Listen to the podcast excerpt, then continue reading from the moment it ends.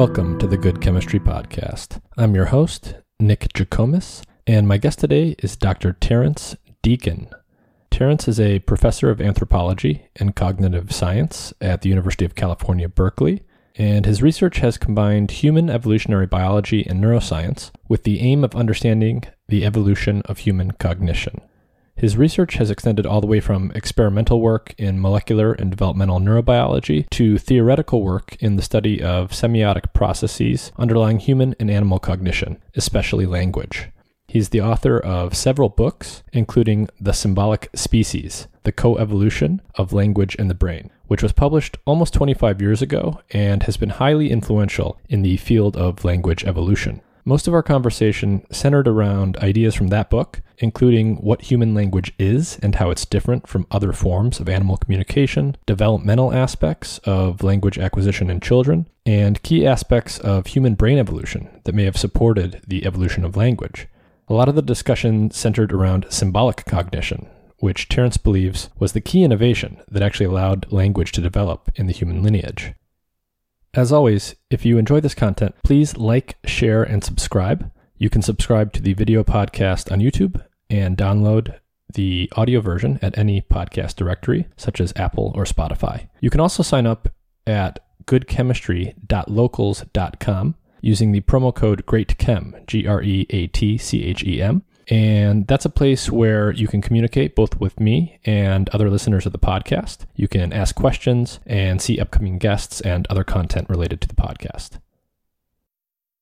Today's show is brought to you in part by Dosist, an all natural cannabis company specializing in dose controlled cannabis products made with plant based ingredients. To learn more about Dosist, their products, and where they are available, please visit their website through the link in the episode description.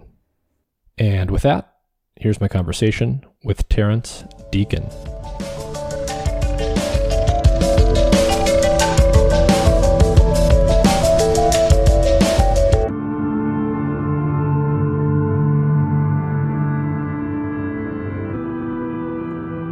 Professor Terrence Deacon, thank you for joining me. Thank you. Hi. Can you briefly tell everyone where you are and what you do scientifically? So I'm at the University of California in Berkeley. Uh, I am a biological anthropologist by training, uh, though much of my work has been in the neurosciences. Uh, I got my PhD from Harvard uh, in biological anthropology, though I worked um, in the neurosciences at MIT during most of that time. Uh, and it was an anatomical background. Uh, in fact, all through the 1990s, I was doing neuroscience research, mostly associated with fetal neural transplantation. Uh, it was associated both with medical uh, procedures associated with uh, using transplantation to maybe repair uh, neurological damage. Uh, some of it was even led to human trials. but much of my work was interested in using cross species fetal neural transplantation to ask questions also about species differences and how um, the brain develops its connectivity. That is how neurons find their targets, so to speak. And you've done a lot of work and a lot of thinking around the origins of human language, which is a subject that has fascinated me for a long time. I think it fascinates a lot of people because, in many ways, language is arguably like the quintessential human human capability that we have that makes us special in some sense. And so I want to start out just by asking, and for those that don't know, so you have a book called The Symbolic Species with the subtitle The Coevolution of Language in the Brain. It was written approximately 25 years ago, and I've gone through it a number of times. Um, I've got it right here. It's one of those books that I have filled with so many highlights that they're almost counterproductive at this point.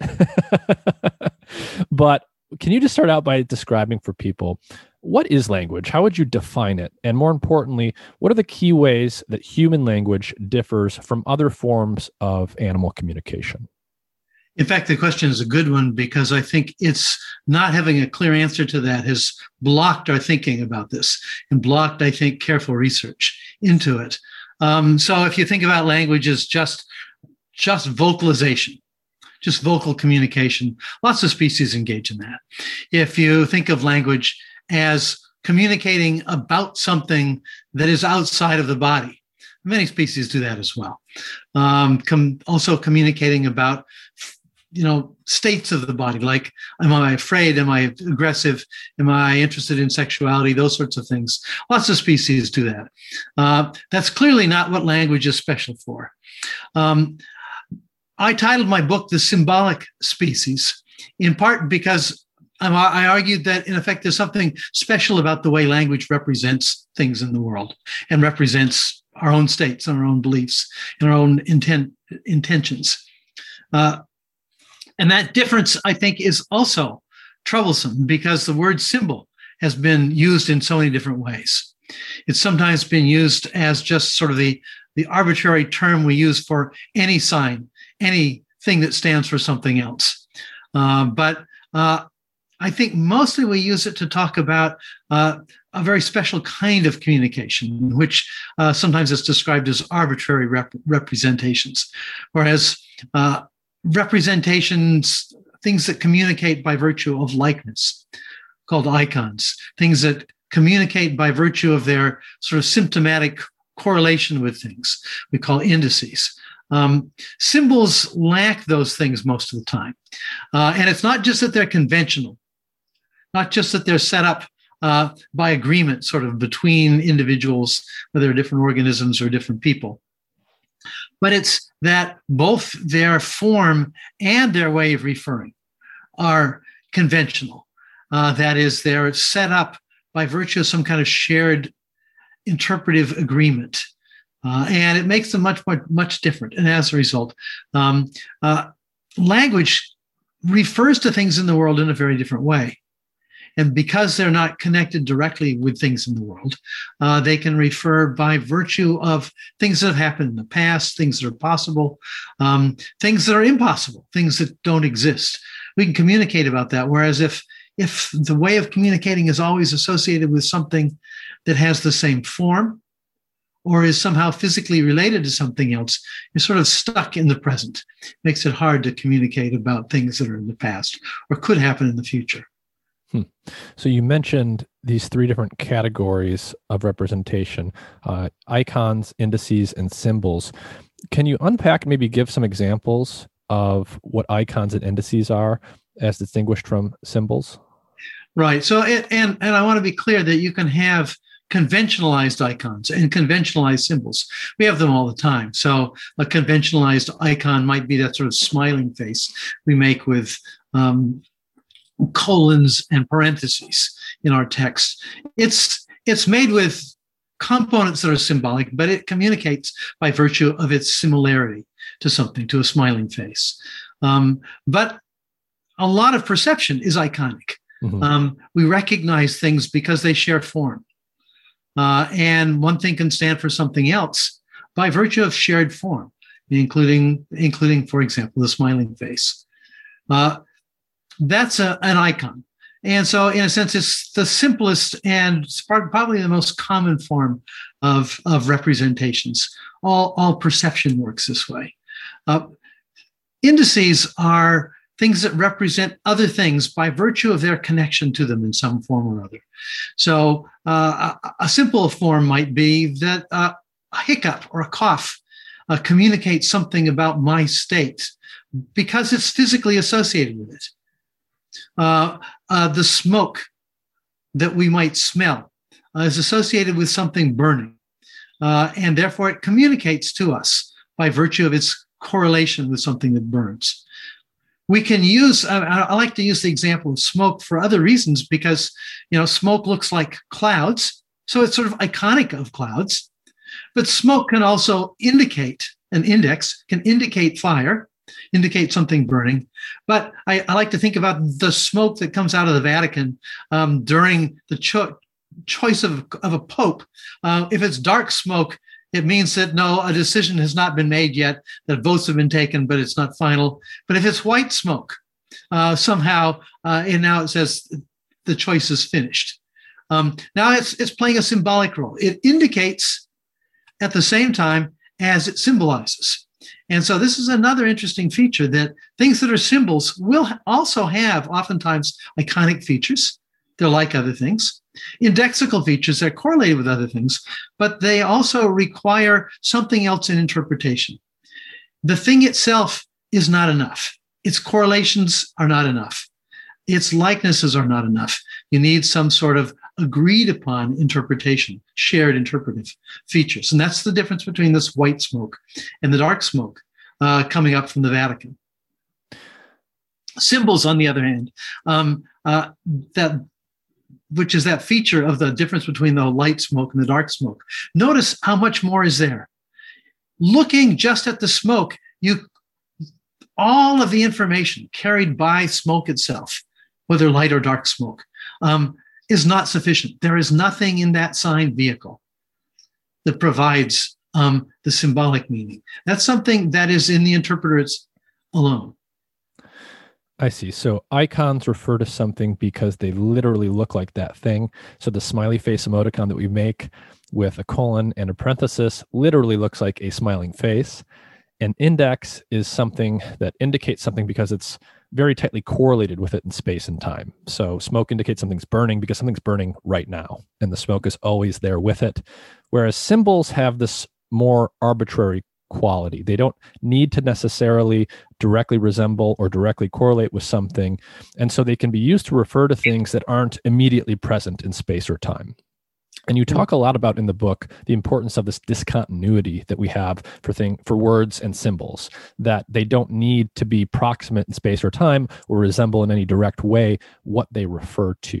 So, can you unpack that a little bit more and maybe also tell people who was Charles Sanders Peirce and Good. how did he influence your thinking on this?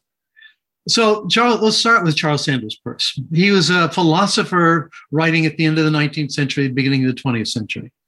Um, he introduced this concept. Actually, it's an older concept, but he gave it a really precise formal uh, analysis. This concept of semiotics or semiotic relationships or semiosis, a way to talk about a process of producing signs, seme for the classic notion of a sign, uh, like in semaphore in, in, uh, in naval communication using uh, flags, for example, semaphores. Uh, so it refers to any kind of sign vehicle and how it communicates, any kind of representation relationship. Charles Peirce tried to formalize this. And he tried to formalize it first by using the three concepts we've just been talking about icons, indices, and symbols. Uh, but then also trying to analyze the process of okay, what's necessary to communicate with these and what's necessary to interpret them as meaning something. So, for example, um, many species can interpret uh, smoke in terms of the fire, in part because they've maybe had an experience of it and smoke might be, in that sense, um, frightening or attractive. Or, you know, the, the, the, smell of sweat might be attractive to mosquitoes. Uh, these are things that are sort of, they tell you about the, what you might call the interpretive competence.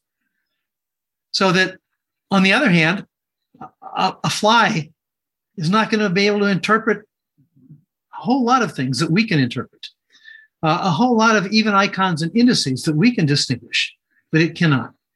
Uh, and that's because it, its brain did not provide it with the interpretive competence. It can't even learn new interpretive competences. Uh, and one of the things that I've been focused on is what kind of interpretive competence is necessary to interpret symbols? And it's a very complicated question because this is, of course, what we want to say about what's different about human brains. Why can I interpret things certain ways? And when my dog hears the same word, um, it interprets it indexically. When, it, when I say, you know, walk, my dog immediately knows that walk is associated with something that's likely to happen. Doesn't know that I'm talking about uh, this device that I cook things in. Um, doesn't know that I'm talking about something that happened a day ago, two days ago, or might happen tomorrow. Um, it's interpreted indexically, like it's associated with something that's likely to happen right now. And so my dog gets excited about it. Um, however, we're talking about walks, and of course, it has nothing to do with, with anything that's likely to happen uh, today between us, uh, or that I'm about to do in some time in the near future. I've now been able to pull it out of that sort of immediate context uh, in part because now the word walk doesn't have that indexical association. My argument is that for some reason, um, species other than ourselves tend to interpret words that we produce only indexically. They can't, for some reason, cross that threshold to see them as referring to things in this sort of abstract way that words like walk can refer. Yeah, and I think we'll talk about this quite a bit. This idea that that symbols and, and words as we use them in language don't need to refer to anything that's immediately present, and yet uh, and yet we don't extinguish their meaning. So with most animals, when you teach them to associate A and B, a word or whatever stimulus with something else, if you then present stimulus A over and over again, but it's not immediately associated in space and time with thing B, that association will actually disintegrate, but that's not the case with words. We can think of many examples in our own use of language where we use a word perfectly fluently and it's never or almost never associated with the thing it refers to in our own sensory experience. And yet that association never degrades. And that's very interesting. Well, in the first case, the, the case with animals we're talking about, um, this basically conditioning like that mm-hmm. um, is about indexical relations it's creating an indexical relation. Now, what's interesting is that think about a rat in a Skinner box uh, that sees a light go on, and uh, once it learns the association between lights going on and I can push a button to get a drink of water, um, that's really an arbitrary association. There is nothing about light going on that says it's about water. But what the rat has learned is that it's correlated. The two are correlated. And it's learned an indexical relation. Now, the experimenter created that association. It's not a sort of natural association in the world, but because rats can learn, what they're learning is an indexical relation. And much of learning is about indexicality. In fact, it's one of the things that, that evolution has built brains to do well. Brains recognize correlations and learn them because that's how we get along in the world. We need to know what causal features linked with other causal features. Uh, and, and in that respect, um, it's really well developed in other species. But that also means that, in a sense, it's kind of the opposite of what you're just describing in terms of words. Um, if things are going to be learned by virtue of correlation, you know, we want to make sure that the correlations are good and strong. Um, so if that's how we learn, what that tells you is that learning symbols must be different. Mm. It must be different than that because it's precisely that which we don't want to have the the driver, the thing that holds words to their meanings. Yeah, and, and I think we'll come back to that. So this this idea that there's a different kind of learning necessary for forming symbolic representations and I, am going to ask eventually about the uh, you know one of the things that's so interesting and mysterious and seductive about language is it's so complicated it seems and yet we learn it so easily, but in ways that we have no conscious awareness of. And we do it at a very young age. And we're going to unpack a lot of that stuff. But first, I want to ask you, you know, what would, you know, if we were to do a thought experiment, think about the uh, some of the original languages that were out there in humans, what might the simplest possible language imaginable look like? And is the thing that you describe in that way I mean, could could we look at any extant species of non-humans, like say cetaceans, and could that be uh, a, a simpler form of language, or or is there still a difference there? I think it's a good question. In fact, it was one of the questions that motivated me writing the book. Um, I was actually talking to kids in a classroom, uh, and I think there was like second graders or third graders, um, and I was trying to make exactly this point um, that humans have this thing we call language, and other animals communicate. Uh, they can even communicate vocally uh, and transfer information from one to another, um, but it's not language. And uh, a smart kid recognized the problem and said, "Well, you know, isn't there dog language and cat language and bee language and that sort of stuff?" And I said, "Well, no, it's different. They, you know, for all the reasons we've just described." Um, and and that didn't satisfy this kid. Um, and a little time went by, and then broke in. This this was the same little girl. She broke in and she said, "Well, okay, but they do have simple languages, right? Those are just simple languages, and ours is complicated language." And I realized that no, it's not just simple and complicated. It's not just more of them put together, more parts put together with more stuff. There isn't something like simple grammar and syntax, not even two word, three word grammar and syntax or something like that in other species. So the question I had to ask myself was why not? Why isn't there this sort of graded effect? Clearly, there's we have this graded effect in terms of our ability to articulate sounds. It's gotten probably gotten better and better over the course of our evolution. Um, whereas other species may not have quite as much of an articulate capacity. But the way we use it to represent um, is really quite different. Uh, and realizing that there were no simple languages in the world uh, now became a problem. And it became a problem for two reasons. One, that it said, look, there's something fundamentally different, that there's a, a real difference, and this is the symbolic difference in my, my thinking. But also, it, it undermines our ability to use this standard capacity that we biologists love, which is to have this sort of graded sequence mm-hmm. of some process that we can say, oh, here it's getting better and better and better. And we can see that it's adapted to this new function. And it was just sort of this incremental mm-hmm. transition. Now, I think historically or you know evolutionarily, there had to have been an incremental process uh, in our evolution, which we got which we become better and better interpreters of this, internalize some of these capacities more effectively. Uh, but clearly, there had to be a point also when there were simple languages, mm-hmm. something like a simple language. Uh, I think that we need to sort of get away from um, the ways we think about language now to answer that question. And I think it would probably be much more like what today we would call a ritual. Uh, rituals have iconic and indexical features. Hmm. Um, you pantomime things, you act things out. Uh, they have you know, so iconic features with what they represent. Um, uh, we might need to bring people together or people and objects together in certain ways that have indexical features. Or, in fact, you know, I, I might act as though I'm going to strike someone or do something which indicates something that might have happened or might happen. Um, and yet, we also use ritual to communicate things that are abstract about the future. Hmm. Um, one of my favorite ones is, of course, marriage rituals that we find uh, throughout the world. Uh, well, guess one of the things we have to do is to communicate to a population, and, uh, and this doesn't not, not easy to see if we do it on paper, but in most parts of the world where we actually see um, ceremonies involved in this, mm. uh, what you're doing is you're communicating a sort of change in status.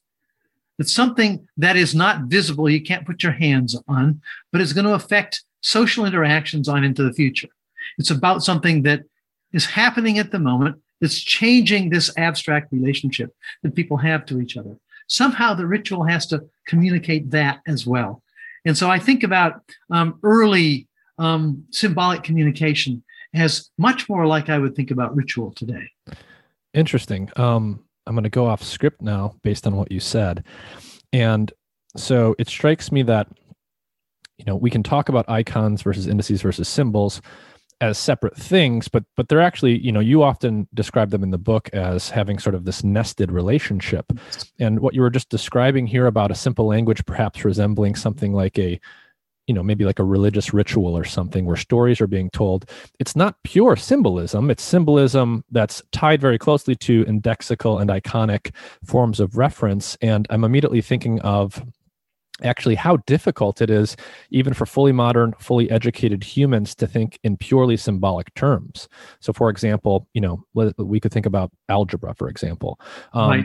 almost no one finds algebra to be completely intuitive. Most people find it to be quite hard and a lot of people find it almost insurmountably difficult to understand. So it almost sounded like you were describing the earliest forms of language that we could imagine as necessarily involving these multimodal forms of communication that use both icons, indices, and symbols, perhaps because the you know the pure symbolism is actually uh, probably too much for the average person, especially the average person at this time in history, to, to handle and comprehend. I think that's a good way to put it because I, I, I want to think about the beginnings of this process in which, and this has to do with the co evolution approach to this. That is, early on, um, there would not have been time for the competence to sort of have evolved. Um, we would not have had a much more sophisticated capacity than chimpanzees and bonobos do today. Um, uh, would they be capable, uh, or would close relatives to them, as maybe our distant ancestors were, um, would they be capable of some degree of this? And what would be necessary to bootstrap into it? Um, again, recognizing how complicated it is, what the interpretive competence must be to do this. Uh, the interpretive competence requires a lot of things that are not quite the same as what are necessary for acquiring, for example, indexical relationships about cause and effect in the world. A quite different feature. And so, this idea that icons, indices, and symbols are sort of linked together in some respects, um, it's actually about what I would like to call the infrastructure that you need to build symbols. You need to build symbols up using iconic and indexical means. Um, when we think about, you know, agreements, coming up with a, sort of symbolic relationships by agreement, uh, we use the word convention often to talk, oftentimes to talk about this, a conventional uh, habit or something like that. Um, what we recognize is that if we wouldn't have symbols capable uh, of helping us do this, if we didn't have language, how do we establish conventions? Well, we do so, and this is what rituals often do. Rituals establish conventions, oftentimes in contexts that it would be hard to do with just symbols. And one of the things about mm. marriage, the example I just used, is that um, recognize that everybody else that's out there in your community that are close friends, um, there's going to be some sexual tensions. There's going to be obligations that have to change. Um, these are not things that are easily communicated, um, particularly about the future. So it, it may take a lot more support with lots more iconic and indexical support so that you get this stuff. So you really understand how it works. Um, and this tells us that, in fact, in building symbols, in building our capacity for symbolic interpretation, even as young children acquiring language for the first time, we have to do so by building an infrastructure first of icons and indices, showing things, sharing things, using words initially not as symbols, but as indices. Uh, young children, a year of age, and so on, may be using words, but they're not using them symbolically right away. And they have to develop this slowly. So I want to discuss this this difficulty we have where on the one hand we know as evolutionary thinkers that there must have been some sort of graded and continuous change in animals and primate lineages that eventually led to language. And yet we do have this apparent discontinuity where humans can do this symbolic thought that is related to language and it appears that it it, it, appears to not be present in other lineages. And I think many thinkers historically have looked at that discontinuity and said things like, ah, well, there must be a special part of the brain that evolved suddenly. There must be a, you know, a language acquisition device. If you, you know, people who took a Psych 101 or a Neuroscience 101 class may have learned about Chomsky's theory of universal grammar, or maybe you've read books like The Language Instinct. But the idea is, well, we have this discontinuity. So maybe there was some sort of big mutation or big single thing that more or less magically or at least suddenly gave us this new ability. So, how do you think about the idea that there's something specifically built into the brain like a language module? So, first of all, I, I don't think there's something like a language mod- module. In fact, much of my early work was to look at human neuroanatomy, compare it to the anatomy of other species' brains, and ask the question Do I find anything new there? Are there new structures? Are there new connections? Uh, and of course, one of the things that's obvious is that our brains are pretty big for our bodies. Um, there's some quantitative changes, and there are internal quantitative changes that I focused on. But one of the surprises of my early work, this was throughout the 1980s and early 1990s, um, was that there aren't new parts that particularly are associated with this new capacity. And in fact, what it means is this capacity um, recruited old parts that still do what they evolved to do in chimpanzees and gorillas and so on, um, but are now also uh, associated with language. That is, the brain, these brain systems were recruited to do something new. And the recruitment was really complicated because it involves not just one area that does it or two areas that do it, but we are now are pretty clear that most of the cerebral cortex is involved in one way or another um, with word meaning. Uh, a really startling feature because what that means is that uh, you know none of these areas evolved specifically to do language. So that first of all, we're not going to find a simple answer to this question in finding the special part. That's not going to work. Nor are we going to find the special gene that does this. There are lots of genes that have been changed uh, that make it possible. So it's a multi-gene, multi-regional recruitment process. That first of all makes it pretty difficult to sort of come up with a nice, neat answer that says, okay, this part does it, and this is why we're where we are. Um, and this is what led me to think about this co-evolutionarily. In other words, that an early use of symbolic communication, which is difficult, symbolic reference is not easy to acquire in the first place. And your point about, you know, mathematics is a good one that we still have difficulty as it becomes more abstract. Um, we have increasing difficulty, um, in a sense, building that infrastructure, knowing why a certain equation looks a certain way, why the iconism of it, uh, why the structure of the equation itself is about the structure of a mathematical relation that's not made up of symbols on a page, but is in fact sort of a relational feature, an abstract relational feature. When we get this, these levels of abstraction, we get lost pretty easily. So it shouldn't surprise us that early on, this was not an easy thing to do. Uh, but if it had been going on for, as I think, about 2 million years, um, then there's time for that demand to do symbol decoding more easily drove changes in the brain, subtle changes in memory, uh, in ways of acquiring associations, uh, in ways of representing uh, and communicating with each other, uh, using sort of social cues about others' attention and so on. All these things had time to develop in response to communicating symbolically. So I think of this as a sort of ratchet like effect in which a slight um, demand to use symbolic communication produced selection for people who did it slightly easier, which produced the capacity to produce more complex symbolic relations, which produced um, selection on people that did it slightly easier, crossed that threshold slightly easier.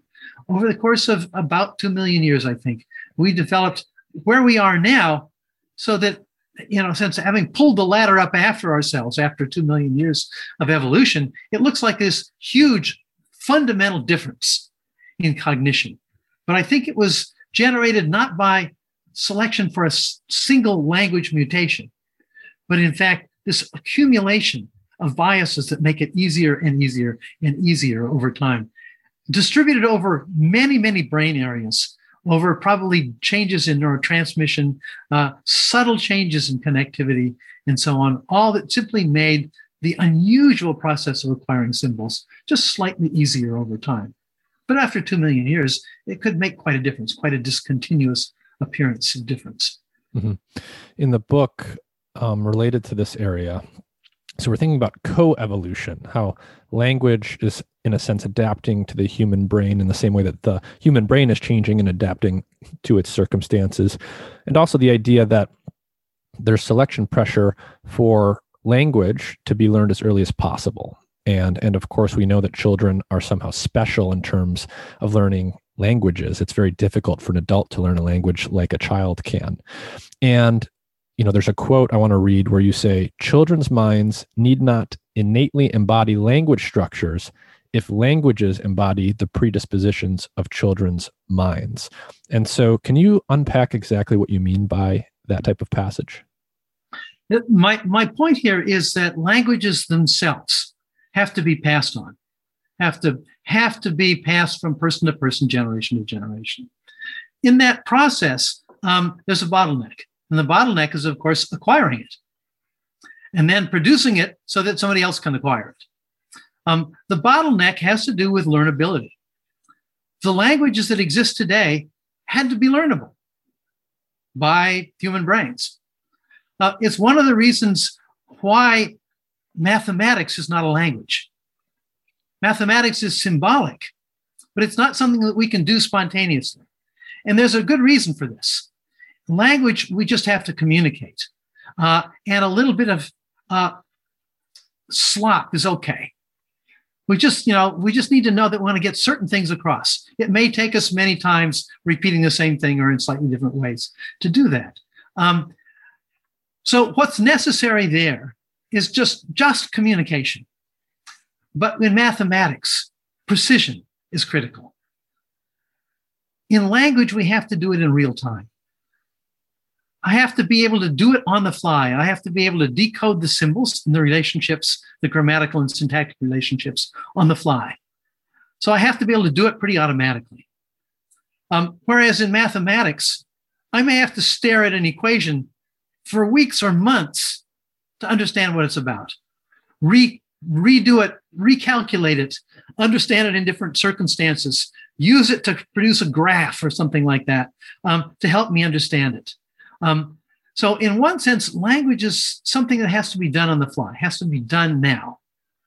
Um, whereas mathematics does not. As a result, they have very different constraints. Mathematics does not have to be easily learnable. Um, and in fact, what we can do is that we can make it a little bit more sensible by finding better notational systems. As our notational systems have gotten better, it becomes easier to pass it on. Um, so there is even still a little selection pressure on mathematics, but it's the selection pressure is primarily on precision of reference. Where in language, it's on, in a sense, the ability to refer quickly and easily and to get at the symbols and understand their meaning, you know, in real time. So yeah, there's different selection pressures. But one of the things that that we can now say is that we shouldn't have expected um, mathematics to be easily learnable at a young age um, because it doesn't require, it doesn't expect that in a sense its, its future transmission is based upon how quickly the facility is, apply, is acquired and passed on. Whereas language, those languages that exist today must be those that were effectively, easily passed on and acquired.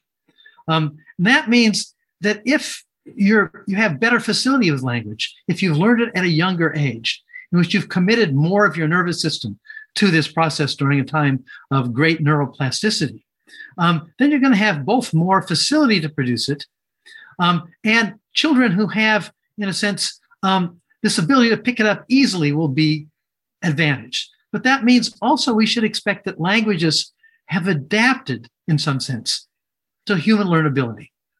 And in effect, if if they're passed on more effectively if they're acquired younger, then we should expect that language structures themselves have been selected by virtue of being learnable at an early age, at an age in which you can't do mathematics, at an age in which you're not yet able to remember, you know, the names of the streets that you're living on. Uh, a lot of other things are going to be impossible. So that tells us also that languages have adapted to be learnable at a younger age. Uh, and that I think is one of the interesting reversals of the idea that somehow we have at a young age a special language acquisition capacity. Mm-hmm. Um, we probably do have all kinds of things that make it easier to acquire language, but languages have also adapted to us. Um, and this is also another reason why artificial languages don't get passed on, uh, where we create artificial languages and try to get them learned universal languages uh, like Esperanto, for example, just didn't seem to catch on.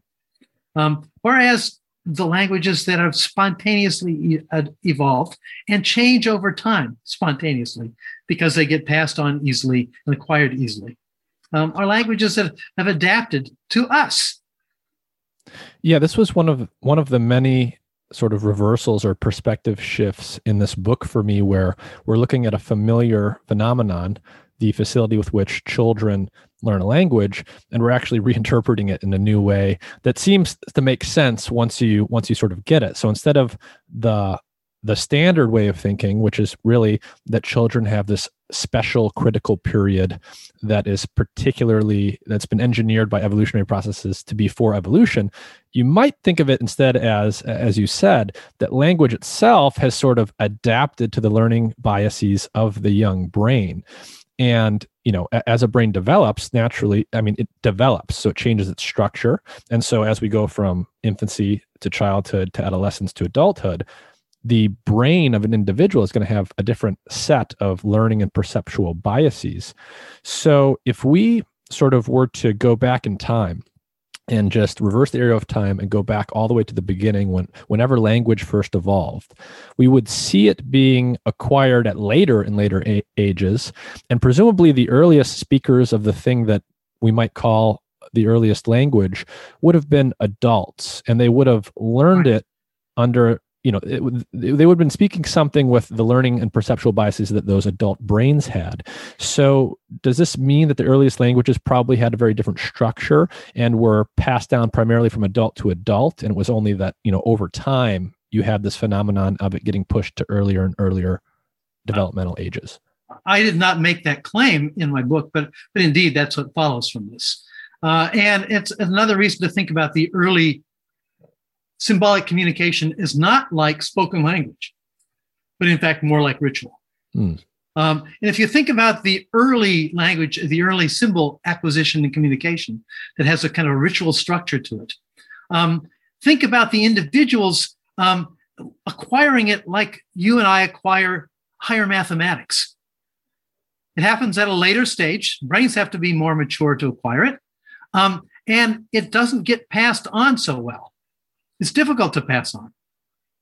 Uh, it's going to mean that as that system uh, becomes more acquirable at a younger age, um, those will be passed on more effectively uh, than those things that are only acquired and passed on at older ages.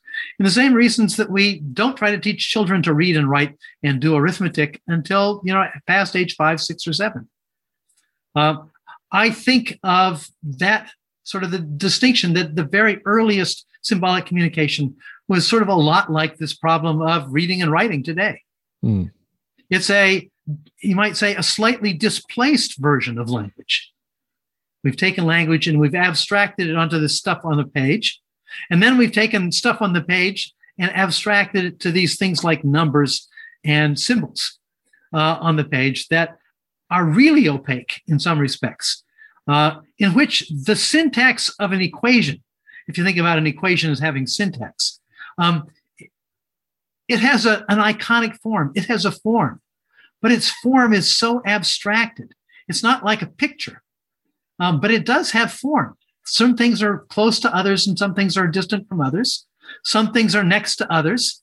Uh, some things are repeated the same letter or the same number might be repeated somewhere, or the same operation sign might be repeated somewhere. There are iconic features, likeness features that's, that it's structured by. There are indexical features next to features. Operational, some things operate on other things because they're close by, or that we have parentheses that tell us how to do it, what operates on what first, second, and third. Um, in some respects, what we've done with mathematics is abstracted at many steps away from language.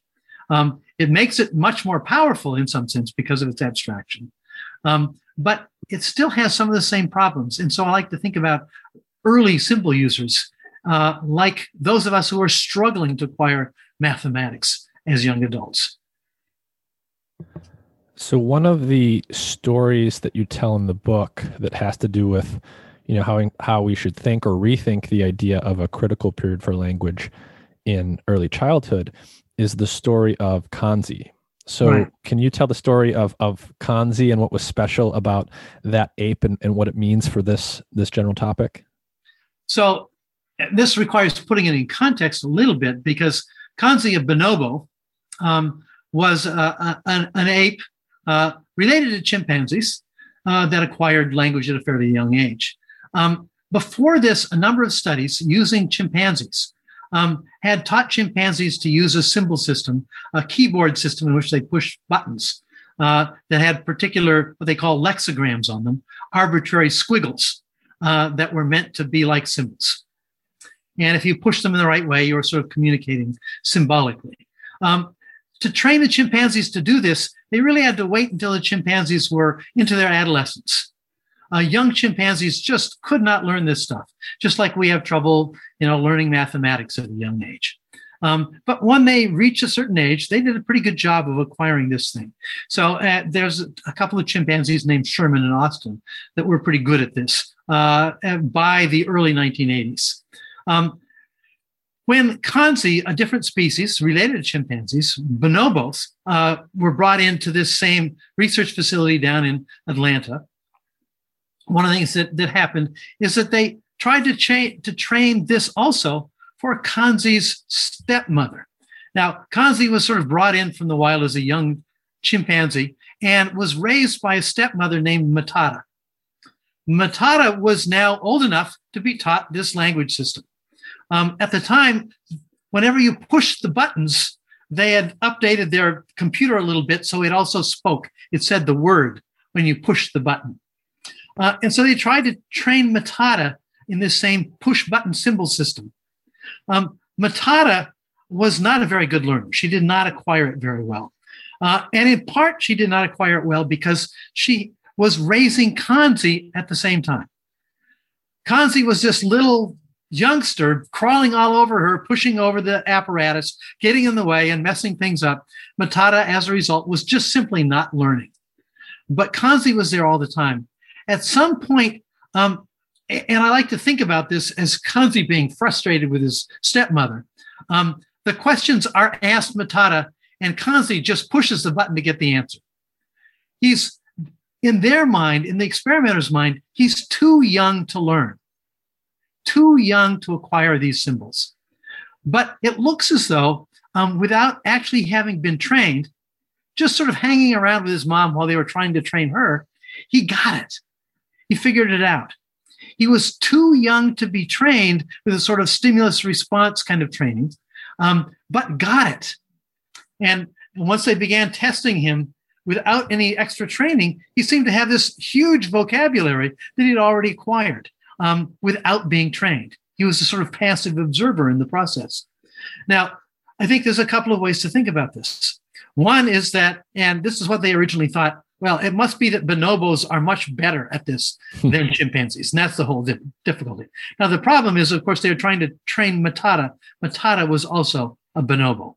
So for some reason, it wasn't working with Matata. Um, the other way to think about it is that um, now they were using symbols in a much more language like way, much more naturalistic way, because they were actually speaking. The keyboards were making the word sounds. Um, Kanzi was picking it up probably a little bit more like a child picks up language.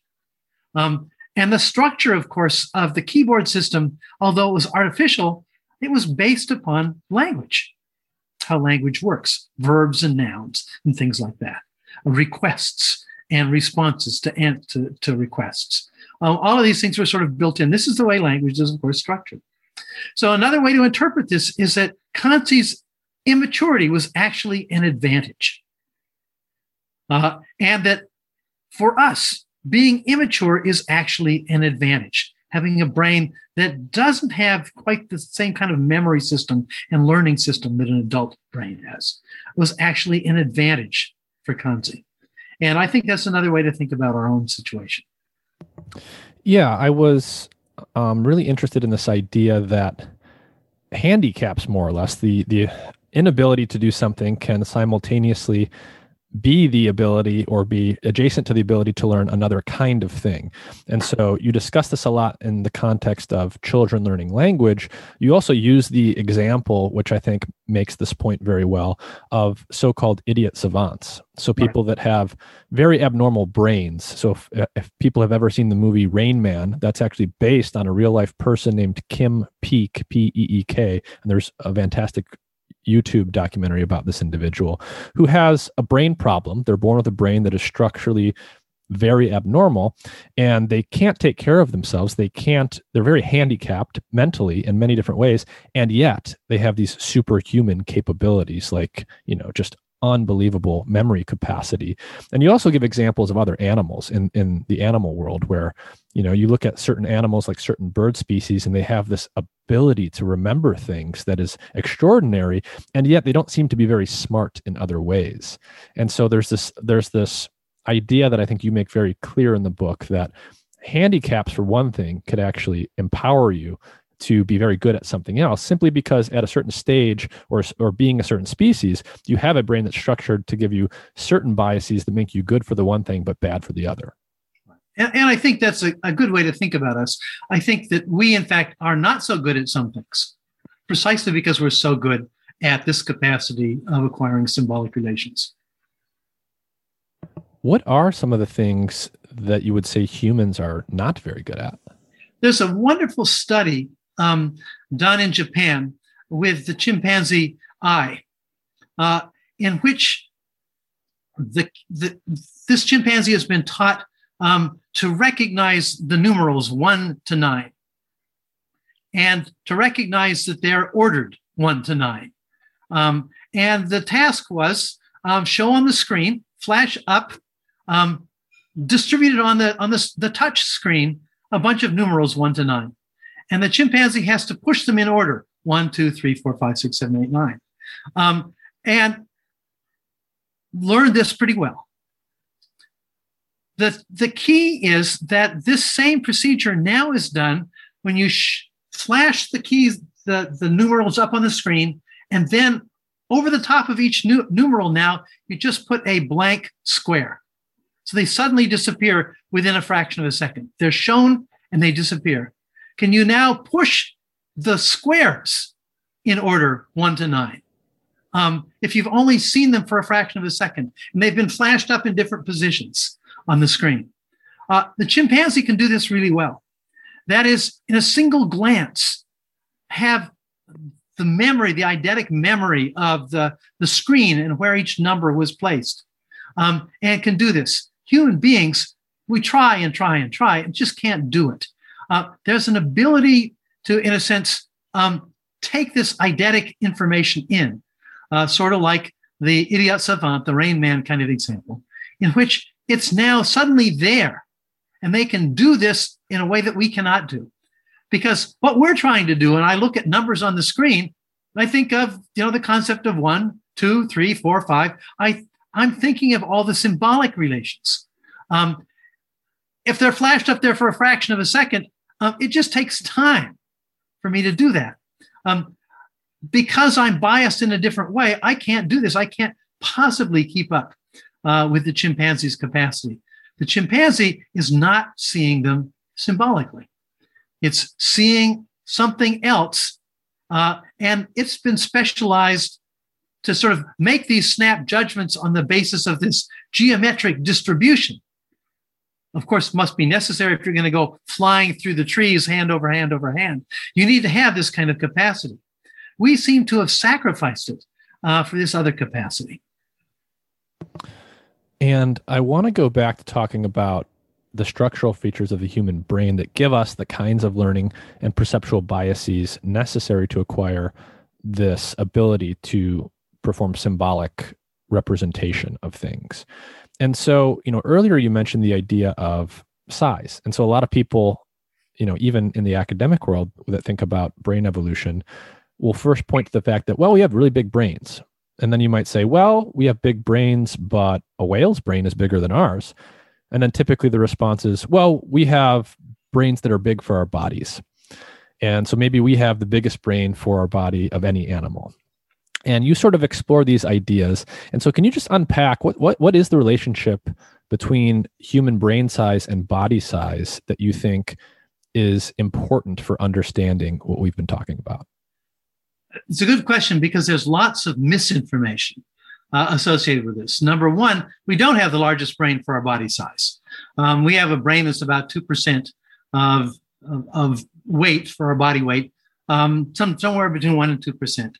A, a mouse has about 4%.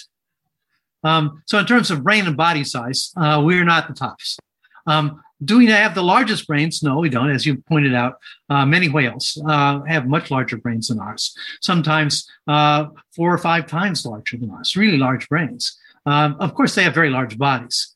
So, absolute size and relative size are both, in a sense, red herrings. They lead us to the wrong conclusions.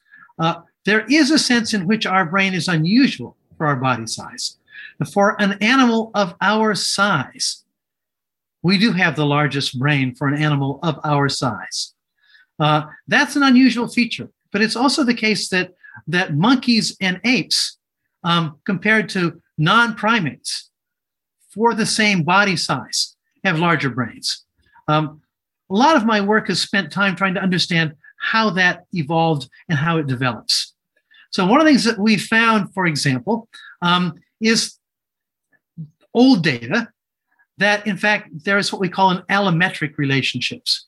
And this is why mice have larger percentages of brains and elephants and whales have smaller percentages of brains for their body size. Brains seem to enlarge with respect to body size, sort of the way that the surface of a ball enlarges with respect to its volume, roughly to the two thirds power. That is, it's a surface to volume relationship. There have been lots of claims about why that might be tr- true, why it is that mammal brains uh, and bird brains as well uh, have this sort of scaling relationship with respect to bodies. One of the one of the ways to think about it is maybe that has to do with just simply that's how you st- sort of stay even. You know, the, the, brains don't have to expand, you know, as fast as volume. Uh, and there's lots of reasons for thinking that. Um, I, I, won't go into the many theories. One of the things that we did find about primates, why is it that primates have about twice as much brain for their bodies as other mammals of the same size? What we found, interestingly enough, and this is work that I began some years ago, and actually, even over the last few decades, have improved upon. We now know that that's because primate bodies grow slower in the womb, but primate brains grow at the same rate as other mammal brains do in the womb. Mm. But that means that from a very early stage of development, shortly after um, implantation, um, bodies are just growing slower in primates. But if we look at brain size per time, brains are growing at the same rate as they do in dogs and cats hmm. uh, and elephants and horses and whatever. So, um, so newborns don't exactly have big heads; they have small bodies. That's right. So, and and they have a brain that will continue to develop over time a little bit longer, which makes them unusual in that respect. Uh, but it's it's even more troublesome than this, uh, and that is that if you look at some species with small bodies or some breeds of dogs with small bodies, I use the example of Chihuahuas. Chihuahuas actually can have a much larger percentage of brain to body than us. Um, and that's because in the womb, they're developing like a typical dog. But shortly after birth, their bodies stop growing. Hmm. And so, they, whereas a normal dog, its body keeps growing, um, a chihuahua in the womb is growing like a typical dog. And as a result, its brain seems to be functioning like a typical dog. We don't think about chihuahuas as being super smart because they have more brain for their body. Um, they seem like a fairly typical dog. Uh, on the other hand, um, there's a difference in primates. And that is if your brain and body difference is different all the way through gestation. And brains have to connect with bodies during development. Axons, output branches from neurons, have to find their way into the body, and neurons from the body have to send their information up to the brain. Um, all during development of the brain in primates and in humans, um, there's this disproportion of brains and bodies. That's not the case for the Chihuahua. Um, so that the adult disp- disproportion of brain and body um, seems not to be as important as this developmental process. Uh, and what that means is that we need to start looking at how brains develop and how size might affect how brains develop in order to begin to answer this question what does size difference mean for us? Mm-hmm. Because clearly, our large brains for our smaller bodies, much larger, about three times larger than you expect in a chimpanzee of our body size. Um, size does matter, but how size is produced, how it's generated, and when it's generated during development, when the disproportion is generated, matters a lot.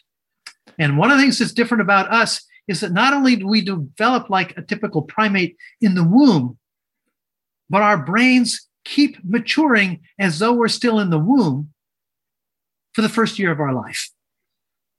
So that in effect, we also diverge from primates in this respect. Um, we're like primates in the womb, but we have this extended brain development. Our brains are developing like we were a much larger primate. In fact, I like to use the example of, you know, imagine we were a, a, a 10 foot tall primate as adults. Our brains develop on a pathway as though we're primates that are that big, but our bodies never get there. Our bodies stay at this slow development. So, in effect, um, I had to turn my attention when I was thinking about this, turn my attention to development. How does the brain develop? How are structures within the brain, even though it's just a larger brain with no new parts, just more of the same? Um, could this developmental difference cause ch- size differences, connection differences, and so on within the brain as a mm-hmm. consequence of this?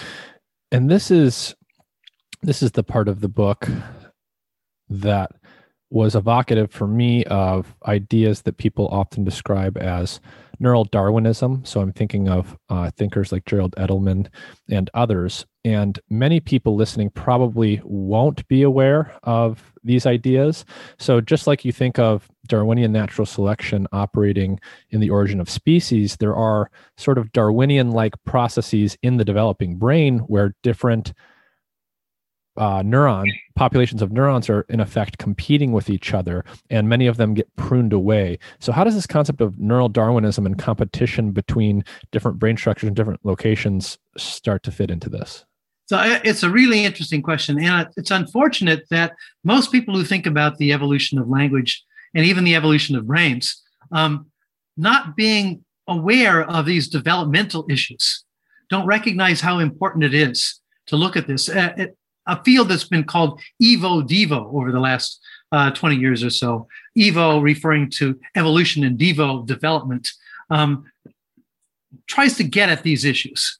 Uh, and I became very much focused on this in development. One of the reasons I began doing research in terms of neural transplantation, fetal neural transplantation, was to begin to understand how these developmental features um, might have to do with species differences. So the, the key is this, and this turns out to be true for lots of structures in embryological development in animals and, and even in plants to some extent. Um, that is one way, and I like to think about it in terms of you're going to build a, a stone wall, but you want to have a door in the stone wall. Um, uh, you know, one way to do it is to build the wall and then knock things out so that you have a, a door that you can pass through. Um, the stones will then sort of settle into place. But if you try to build the the stones so that they create this arch to begin with, it can be very difficult. It takes a lot of work.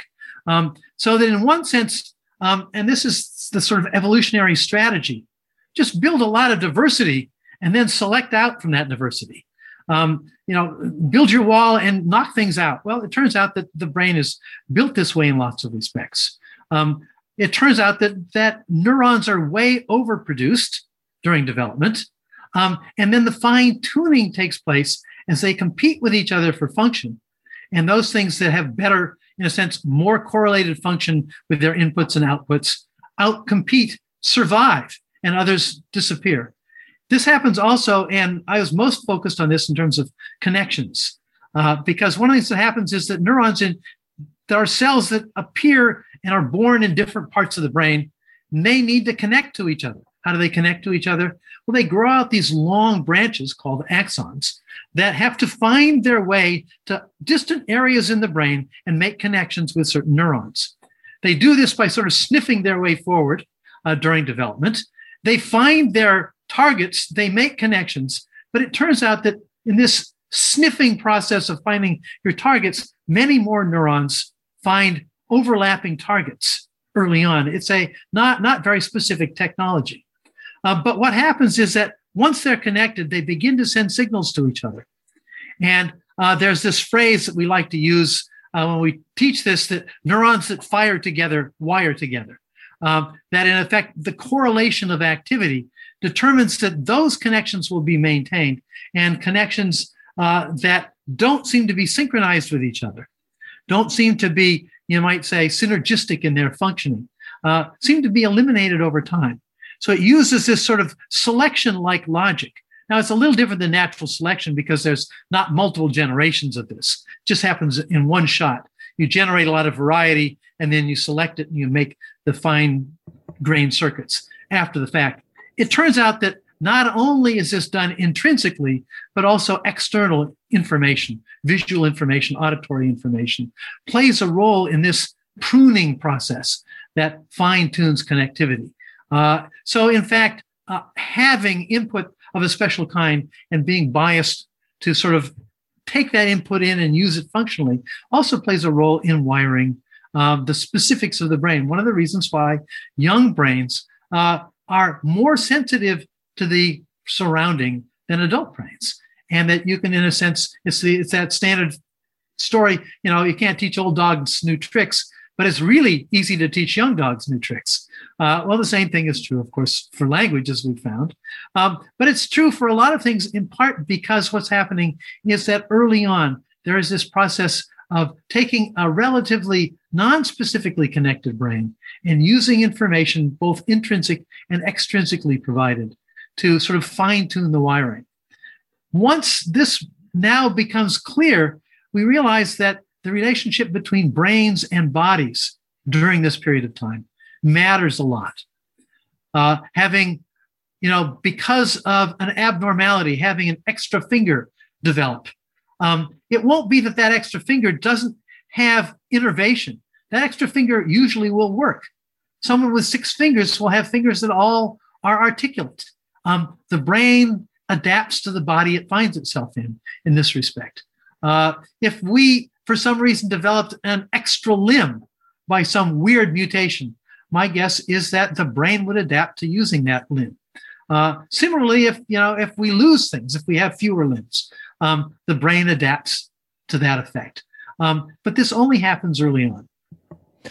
So you you know you seem to be well. Let me put it this way: there's this um, tendency. It's probably I think it's just a natural human tendency, but you see it in people, including neuroscientists. And I, I found myself constantly doing this naturally where you, you, you we just naturally think about the brain in phrenological terms. We like to think about it as you've got one module in one place a different module in a different place. And to be sure different parts of the brain different areas of real estate are specialized um, for different reasons in the brain. If you go look for that you will find that.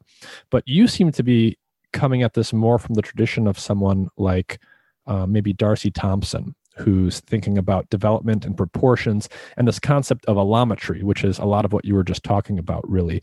So, very briefly, could you just mention who who that was and what what is allometry? You didn't use that term, but yeah. maybe define it because people probably haven't heard it before. So, the term allometry, of course, comes from two parts: allo and meter. Uh, meter, of course, measurements. Allo means difference. Allometry has to do with the fact that during growth, um, in our lives, as well as comparing animals of different size, um, things don't grow at the same rate. So we look at young newborns, they have big heads and small bodies. Allometry says that as they mature, their brain will stop growing at an earlier stage and their body will keep growing. And as a result, when we look at an adult body, they have a big body and a small head in comparison to, to babies who have big heads and small bodies. Um, that process is an allometric process. That is, allo meaning two different meters of growth, two different rates of growth. When we find animals of different size, um, we see the same feature. And I, when I describe the difference between mouse brain and body relationships and human brain and body relationships, that's the result of an allometry, a different rate of growth across phylogeny. As mammals get bigger, their brains and their heads don't get as big as fast as other parts of their body. Another way to see this, it was actually probably the first person to see this was Galileo. Galileo was looking at the bones of um, mice and small animals and the bones of very large animals like elephants and, and hippopotami, and noticed that the small animals had long, thin bones, and the big animals had large, fat, stubby bones. And he realized that this had to do with the fact that um, the strength of a bone that has to hold up a body, it's growing linearly. Um, but bodies are putting on weight to the third power, to the cube mm. power of volume. So it's a length to volume relationship. And in order to keep up enough strength support for this very, very large body, as things get bigger, bones have to get faster and stubbier um, as they get bigger. So they they change their relative shape.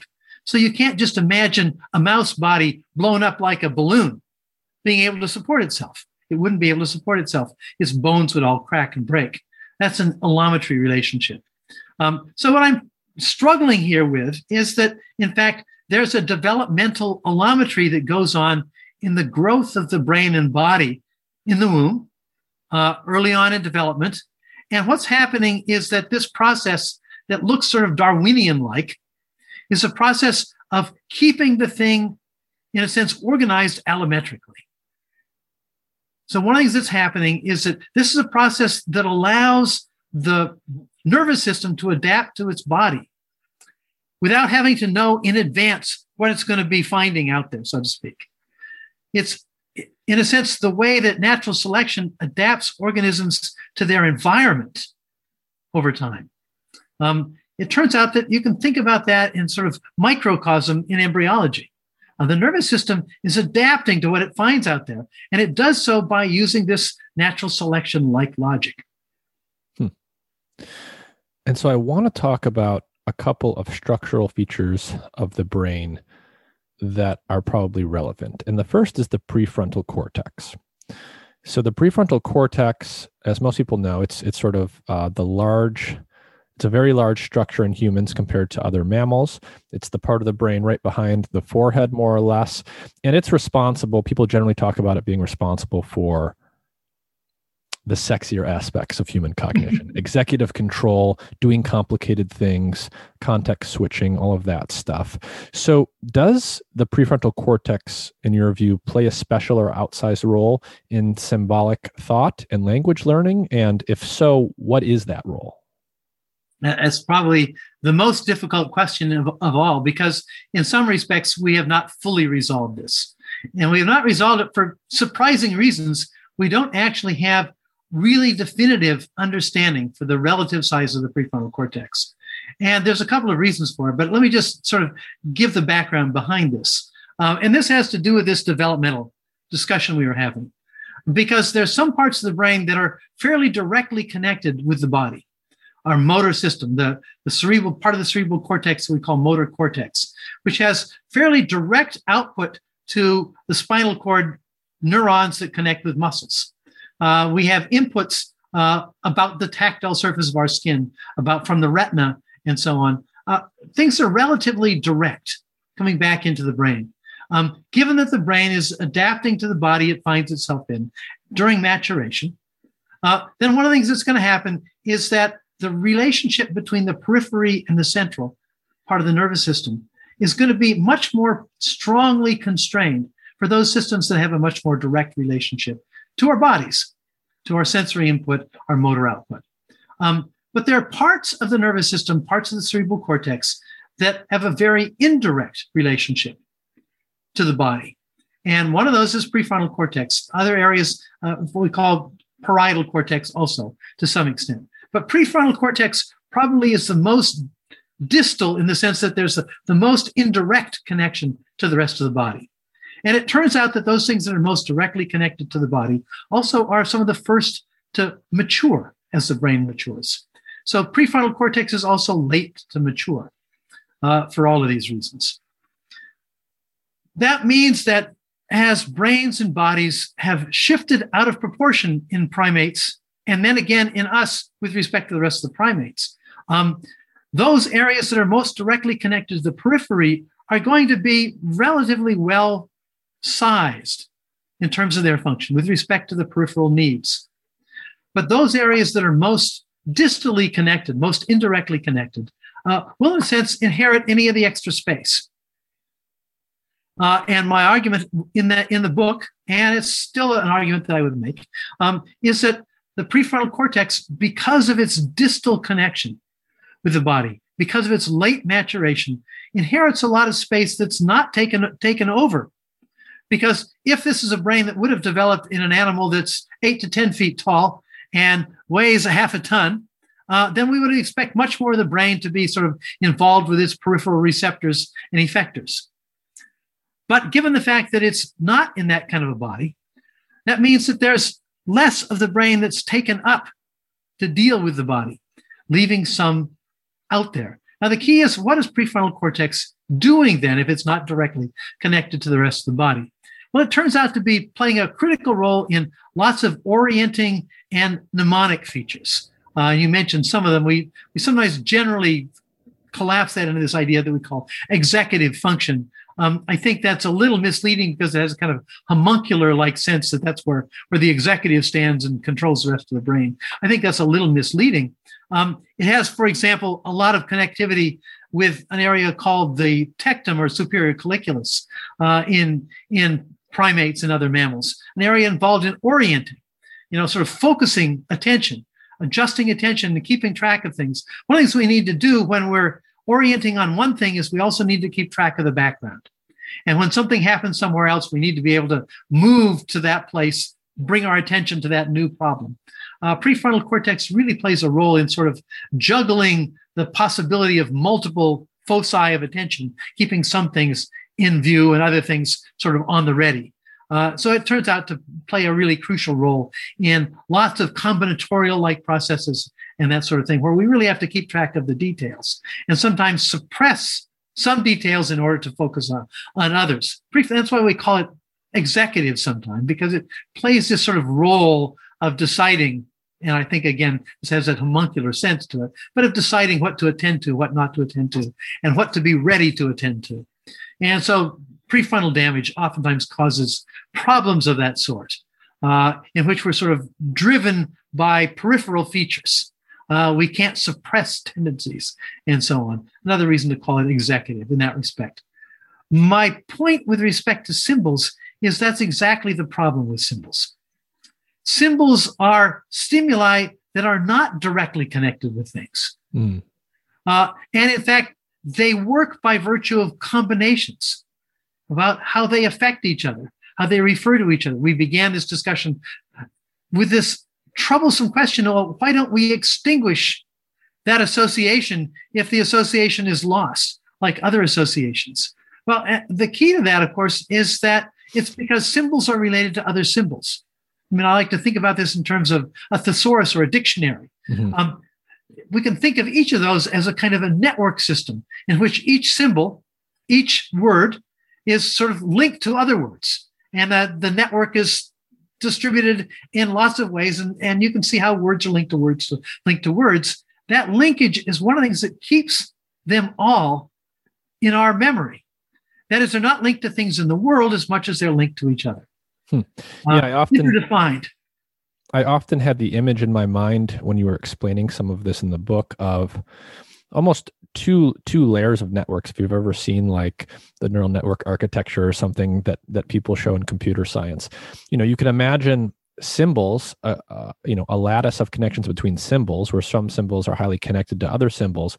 But then the symbols also point down to a second layer which would be the, the layer that contains all of the concrete items in the world they refer to such that you know if you break the connection between a symbol and the thing it refers to because it's not highly correlated with that symbol, just like the examples we discussed earlier, the whole structure is still maintained because there's this other web of symbol symbol connections. And it started to give me a picture of why it was true that we don't extinguish a lot of these associations, even though the symbols aren't directly correlated with what they, what they refer to. Well, yeah, think about how many words a typical speaker of a language mm-hmm. maintains in relation to each other and to possible reference oftentimes in the range of you know 20,000. Um, this is not like something you, you learn a little bit of association. it, it's held together by virtue of this elaborate network you just described. Sometimes linguists describe it as maybe a lexical network or a semantic network. Um, it's those associations that hold it together, but it's precisely because its reference demands association. Once you've sort of cut that link to the thing in the world or weakened it in some respect, you really need the strength um, of other connections. And as a result, when we refer to things in the world, we do so with sentences by putting words together. The symbols generally don't work alone. Um, we sometimes have symbols that can work alone in special contexts, but they're in special contexts. Mm-hmm. So think about you know sitting in the theater and suddenly yelling fire. Um, you're not pointing to a particular fire, but what you what it does is that everybody in the in the theaters recognizes that if a symbol does not show up in a sentence, it has to directly refer to something that's immediately present. It becomes indexical. Mm. So when somebody yells fire without it without it being in a sentence, we automatically assume well, there's a fire right here and now. Hmm. Um, it's it takes on this other function. But if I said, you know, let's let's have a fire tonight, um, the complicated relationships between these other words allow me to sort of dis- disentangle it from the world immediately that it's in. Um, what's interesting about this is that the sentence, therefore, is also doing iconic and indexical work. Because the structure of the sentence, the grammar and syntax we like to think about, um, is actually doing iconic and indexical work. Um, uh, let me give you a, a simple example. I'm, I'm going to sort of make a noise here, and we can we can hear it. You can hear that noise as I tap on my computer. Um, in doing so, you know something about what's happened. You can use the noise to know it's indexical of something happening. Um, when I say that um, hard the index and the word now actually do something. They say the surface of this computer is hard. Mm. The index is playing this role. But notice that the phrase, the surface of this computer is hard. That whole phrase is doing effectively the indexical work. It's pointing to something. So that we don't tend to think about this, but the structure of grammar and syntax, what makes a sentence a sentence, is that it has recaptured and recoded the iconic and indexical features of the world. The sentence itself is iconic of this relationship that I created by saying hard. I've used these other words to do indexical work and symbolic work. And so it's one of the other features that we talked about before that symbols are embedded in this iconic and indexical world, but they also then produce a higher order iconic and indexical relation. Hmm. So, given what we've just discussed about the prefrontal cortex and its apparent importance for symbol learning, how do you think about the fact that children, young children, the ones doing the symbolic learning, actually have um, immature prefrontal cortex, that being an area of the brain that is one of the last to actually fully mature. Right. And in fact, it probably doesn't mature until maybe three, four years of age to come at a level that it can do the kinds of things that we can do. And that suggests to me that, in fact, a lot of the early, what we call early language learning, is very iconic and indexical. Mm. Um, that we overinterpret it because it's a word and we know how to interpret words. Um, we take it as symbolic. But one of the things that we try to do is we try to pull out the indexical features that, that young children are using it and embed it in a larger context. Mm. I'm immediately now that now that you say that, it almost seems obvious. Like a very young child just starting to use words is always pointing to a thing that's right there and naming it. They're not talking about something tomorrow. exactly. And not only that, notice that children begin, and this is something I think is uniquely human and is critical for language learning, is we point, we reach, we have hands, we can exchange things and we can point to things. We can direct each other's attention. And a number of people have sort of pulled out this sort of sh- shared attention problem, joint attention, as a really critical feature. Notice that this happens before we even start acquiring language. Uh, and children are very good at it. Um, other species just don't get it. Um, when I point to something, my dog looks at my hand, not what I'm pointing to. Uh, children, it's just the other way around. And we look at each other's eyes and we know where, where the face is turned, what we're attending to. Joint attention is pretty critical here because it's doing the indexical work. And the indexical work is important to assigning the reference to the sound that we're producing. And yet, early on, it's also just an index. They're correlated with each other. The sound is correlated with the doggy, with the pointing.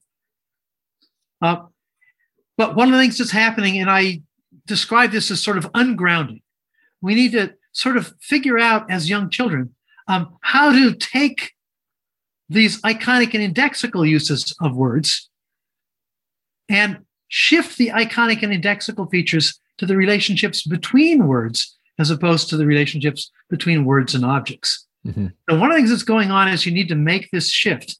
I think it happens slowly in children. Um, I think we overinterpret them as doing language uh, because we haven't distinguished the iconic and indexical from symbolic at this stage because we're so used to words as being symbolic. But one of the things that we adults do is, of course, we're trying to embed what we see the indexical and iconic use of these sounds, of these words that children are producing. We want to embed it in this symbolic realm. We need to sort of pull them out of the iconic and indexical into the symbolic world. And we're good at it as adults. And children are good at sort of following this uh, because they're very much interested in what adults and their caretakers are attending to. Mm-hmm. Do you think um, I'm a little fuzzy on my developmental psychology, but roughly speaking, you know, young children will start to learn words and they kind of learn them relatively slowly, one at a time. They have limited vocabulary. And at some point, there really does seem to be a threshold where you have this explosion in their vocabulary. Do you think that maybe roughly corresponds to the brain sort of figuring out the symbol mapping part of this? I think so. And, and, and of course, remember that we're never finished. You know, those of us that have struggled with math, with higher mathematics, um, we just can't do that, that level upon level upon level of abstraction uh, very well. So children start very concretely. Mm-hmm. And their use of it is very concrete, but in effect, um, they have simple sentences to begin with. That point at which word acquisition really accelerates is shortly after they begin to use two and three word utterances. That is, it doesn't begin to accelerate until they begin to do this combinatorial work.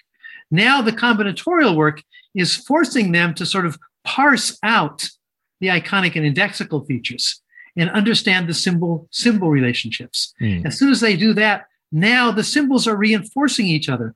Now you can acquire lots of symbols very rapidly because they're now acquired as part of this large network. And the network keeps them going. So that this transition you're talking about, I think is very much like the, the sort of associative learning that begins this in terms of things associated with the world in an indexical way. Suddenly, they begin to shift into a, a, symbolic learning system in which they begin to shift the mnemonics that they're using to mm-hmm. hold words together into this symbol symbol relationship. I see. So, the other major structural feature of the brain I wanted to talk about in relationship to language learning is the lateralization of the brain and the fact that we have two hemispheres, a left and a right. And to some extent, you know, again, if you think back to a Psych 101 or a Neurobiology 101 course, you learn that the brain is lateralized, there's a left and a right. Some things that the brain does are not lateralized or specialized into one hemisphere, and some things are. And usually, the big example of a thing that has clear lateralization that you learn about is language. And you know, if I caricature or simplify, but not not really too much. Really, you often do uh, have it taught to you in school in this um, fairly simple way, which is the left side of the brain is usually for language. You learn about Broca's area and, and Wernicke's area. And the right side isn't so much for language.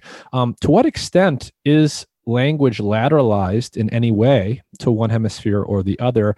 And more generally, what what role do you think lateralization plays that might be crucial for crossing the symbolic threshold? Right. Now, it's a good question, in part because I think we've overplayed the lateralization story. Um, we do know that people can have reverse lateralization.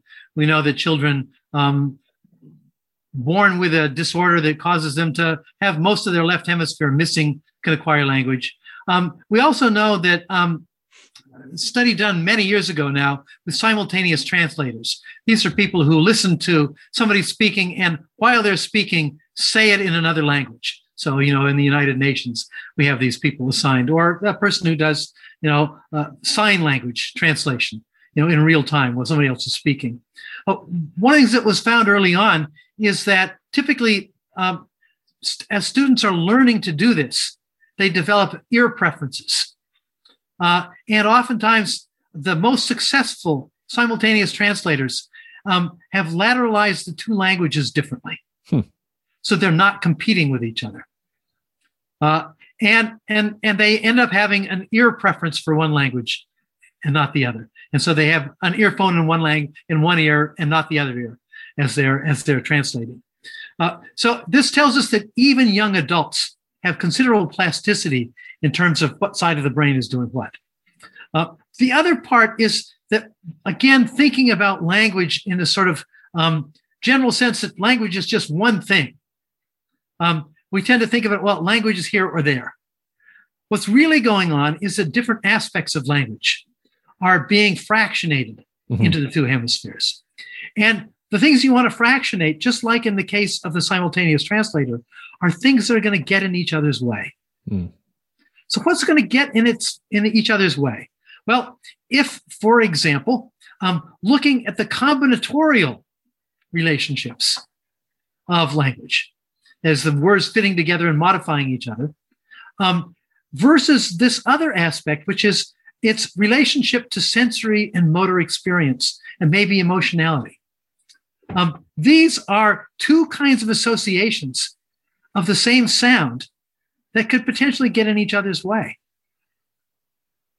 So, as we acquire language and become more and more efficient at it as we mature, one way to make it more and more efficient is to begin to fractionate those functions on the two sides.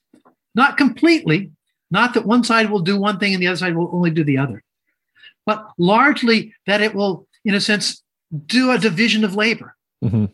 So, what we find is oftentimes in the right hemisphere, um, there's a lot of understanding of what you might call um, the referential and particularly the emotional or attentional features of language. Uh, one of the things that people have noticed is that right hemisphere damage um, oftentimes causes people um, to lose the ability to see sort of the big picture. Uh, classic stories are, you know, you tell a story in which there's, you know, a lot of things going on and there's an anomalous event in the story. Um, right hemisphere um, damage means that oftentimes you don't see why something is anomalous, doesn't fit, but you interpret all the details well because your left hemisphere is getting the connections right and following the logic of the story, following what leads after what leads after what, but not sort of getting sort of the big picture. The other thing that is often noticed is, of course, right hemisphere damage causes what we call aprosodias. Uh, and, uh, this has to do with what we call prosodic features. So the fact that if I get excited, my voice gets higher and faster. If I'm depressed, you can tell that it's depressed because of the way I'm speaking. It, that we communicate emotionality or attentionality, um, or what we think is important or unimportant by virtue of these changes in tonality, in, in speed, and so on. This is very strongly both produced and interpreted on the right hemisphere. So, right hemisphere damage oftentimes produces very flat speech. Speech is maintained in a normal way, but it's very robotic. It doesn't have a lot of character like this. Um, whereas left hemisphere damage, we lose a lot of the detail um, but oftentimes, uh, aphasic, aphasic patients, as patients who have damage to um, some of these language specific like areas, areas that are really specialized for language, Um, uh, don't get the details of meanings and connections, but get the gist of what's being communicated. Get the pragmatic framing of what's going on. Um, whereas the split brain experiments, where a patient has its corpus callosum cut, so that there's not communication back and forth, oftentimes um, will separate these two functions. And particularly shortly after the procedure, oftentimes only one side is sort of dealing with one aspect and the other side dealing with the other aspect. Over time, it looks as though most of those patients begin to develop compensation for that. I want to um, again start to talk about this idea of coevolution that you know humans are adapted to be able to acquire and use language but also that language is adapting to the brain in particular the, the child's brain and you almost you know talk about language in the book as if it's this other organism. So the same way that a gazelle and a cheetah co-evolve because they're two separate organisms that have a deep relationship language and the human uh, structures and, and, the human phenotypes are are co-evolving with each other. At, at one point in the book you have a passage that says quote languages are far more like living organisms than like mathematical proofs.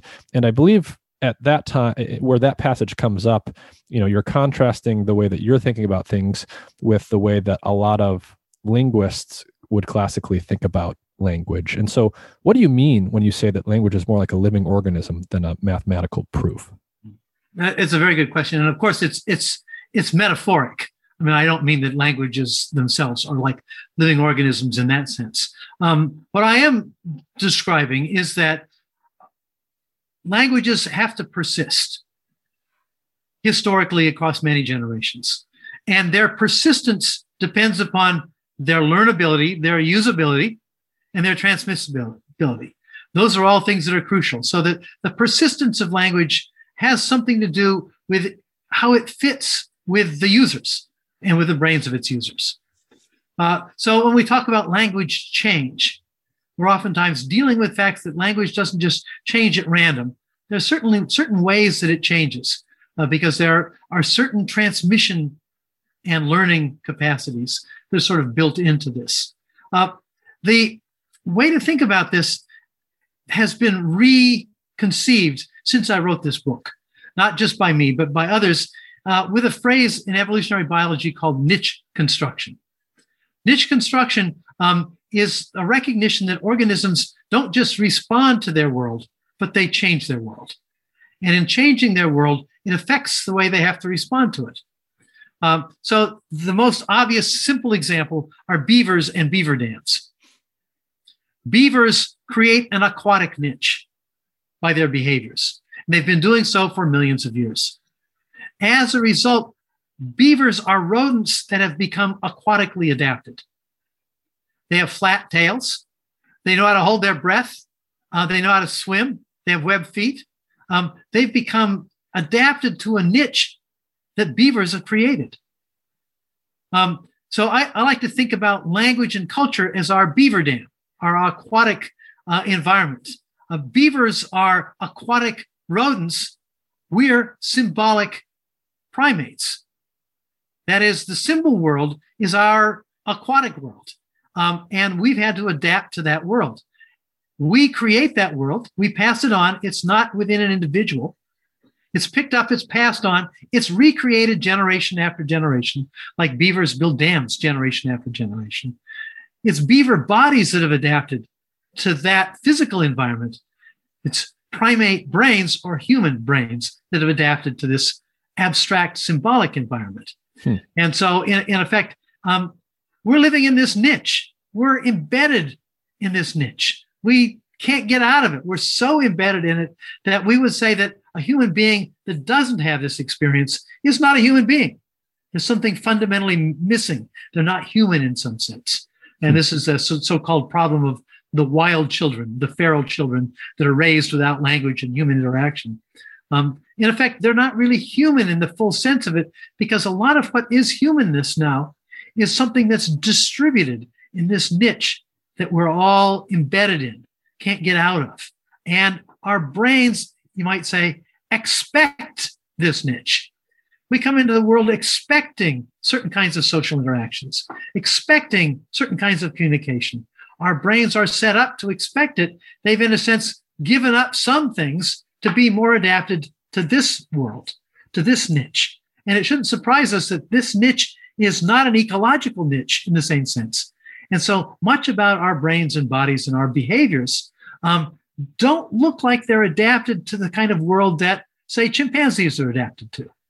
Because we've adapted to this very different, in a sense, non ecological niche, this symbolic cultural niche.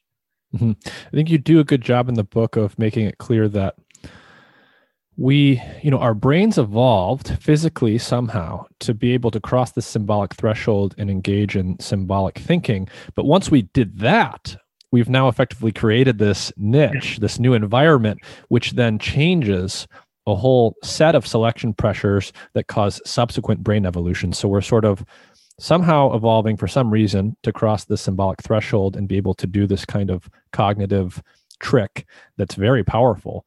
But then in so doing, we're effectively creating a new environment that we then have to further adapt to. And I think that was a really, really interesting uh, way of, of thinking about the evolution here uh, that, that I had not thought of before. And, you know, as mentioned previously, you, you very much think about language in a evolutionary and developmental sort of framework. In fact, I think the original way I discovered your work was that as an undergrad, I was studying evolutionary developmental biology and thinking about how bodies are constructed and then brains were constructed. And then I got interested in language and evolution. And so, somewhere along the, those lines, I discovered you. For those, and, and I think it's very powerful to have the sort of developmental perspective when thinking about this subject or, or a number of others. If people are interested in that, I do have another episode that I did with Sean B. Carroll, who's a, a famous Evo Devo biologist that I studied with. And so you can go check that out if you want to learn a little bit more about that stuff.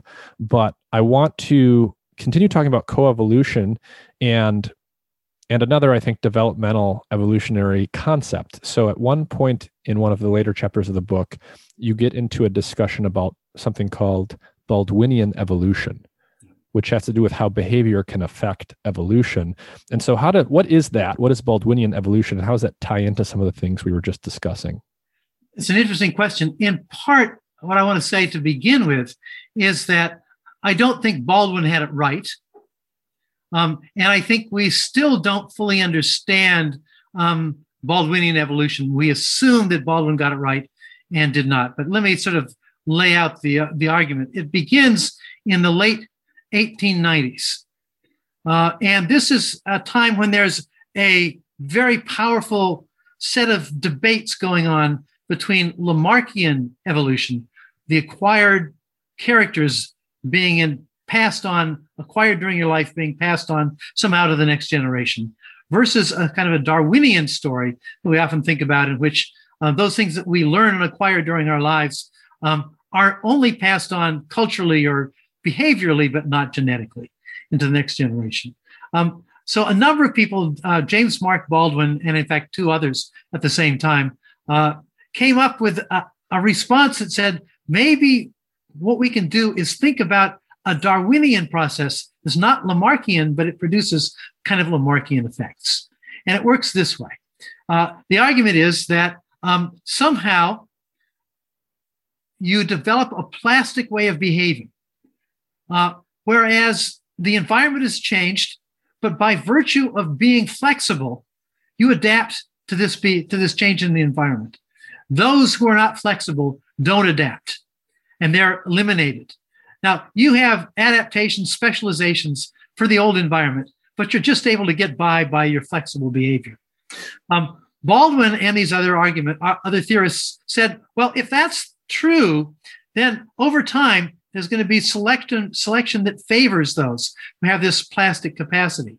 But because being flexible in plastic takes effort and there's trial and error, um, wouldn't there now be natural selection to favor it not being so flexible, not being just sort of um, plastic, but being more ineluctable, being automatic, more automatic?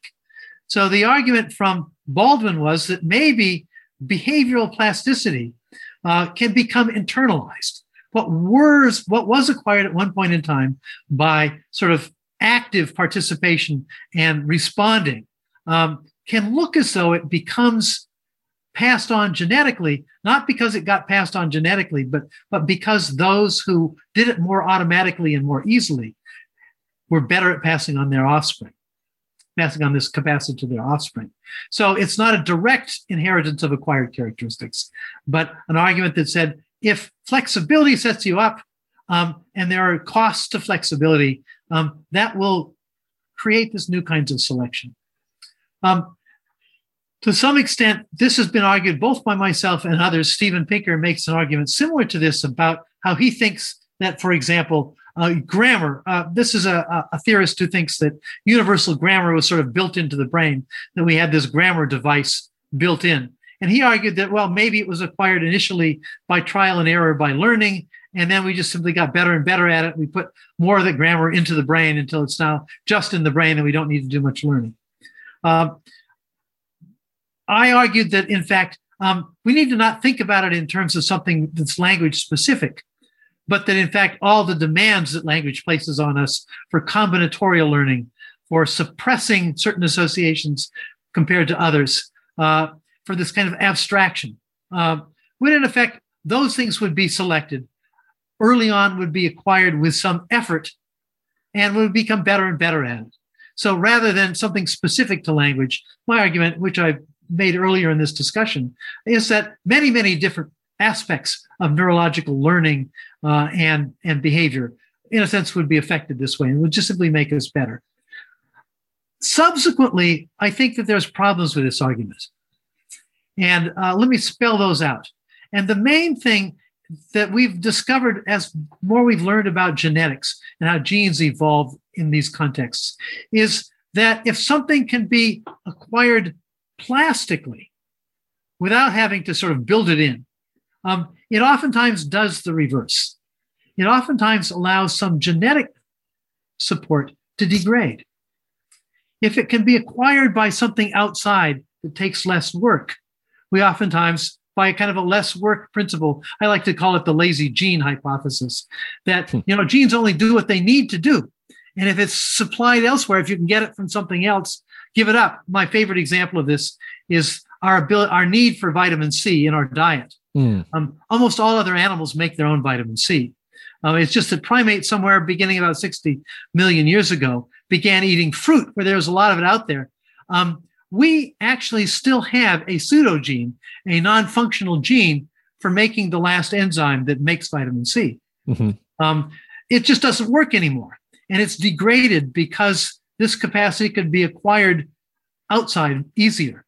Um, one of the problems with the Darwinian story is that it, that it basically says that if you don't have to do it yourself, oftentimes you lose the ability. You know, don't use it. You know, if you don't use it, you lose it.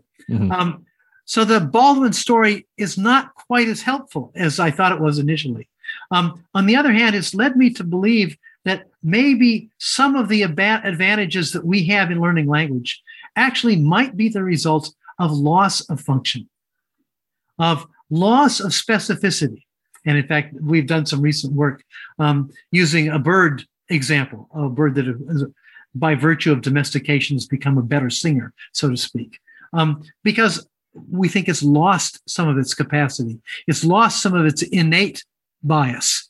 And as a result of losing innate bias, is able to acquire biases from the outside more easily. Hmm. And so one of the thoughts I had is that, that our human capacity is not just the result of adaptation that's produced more flex, more capacity to be biased towards language, but maybe also a loss of specificity in some di- directions. So one of the classic examples of this is that chimpanzees have somewhere in the range of 20 to 30 distinct vocalizations that they give that refer to different aspects of their life that are built in.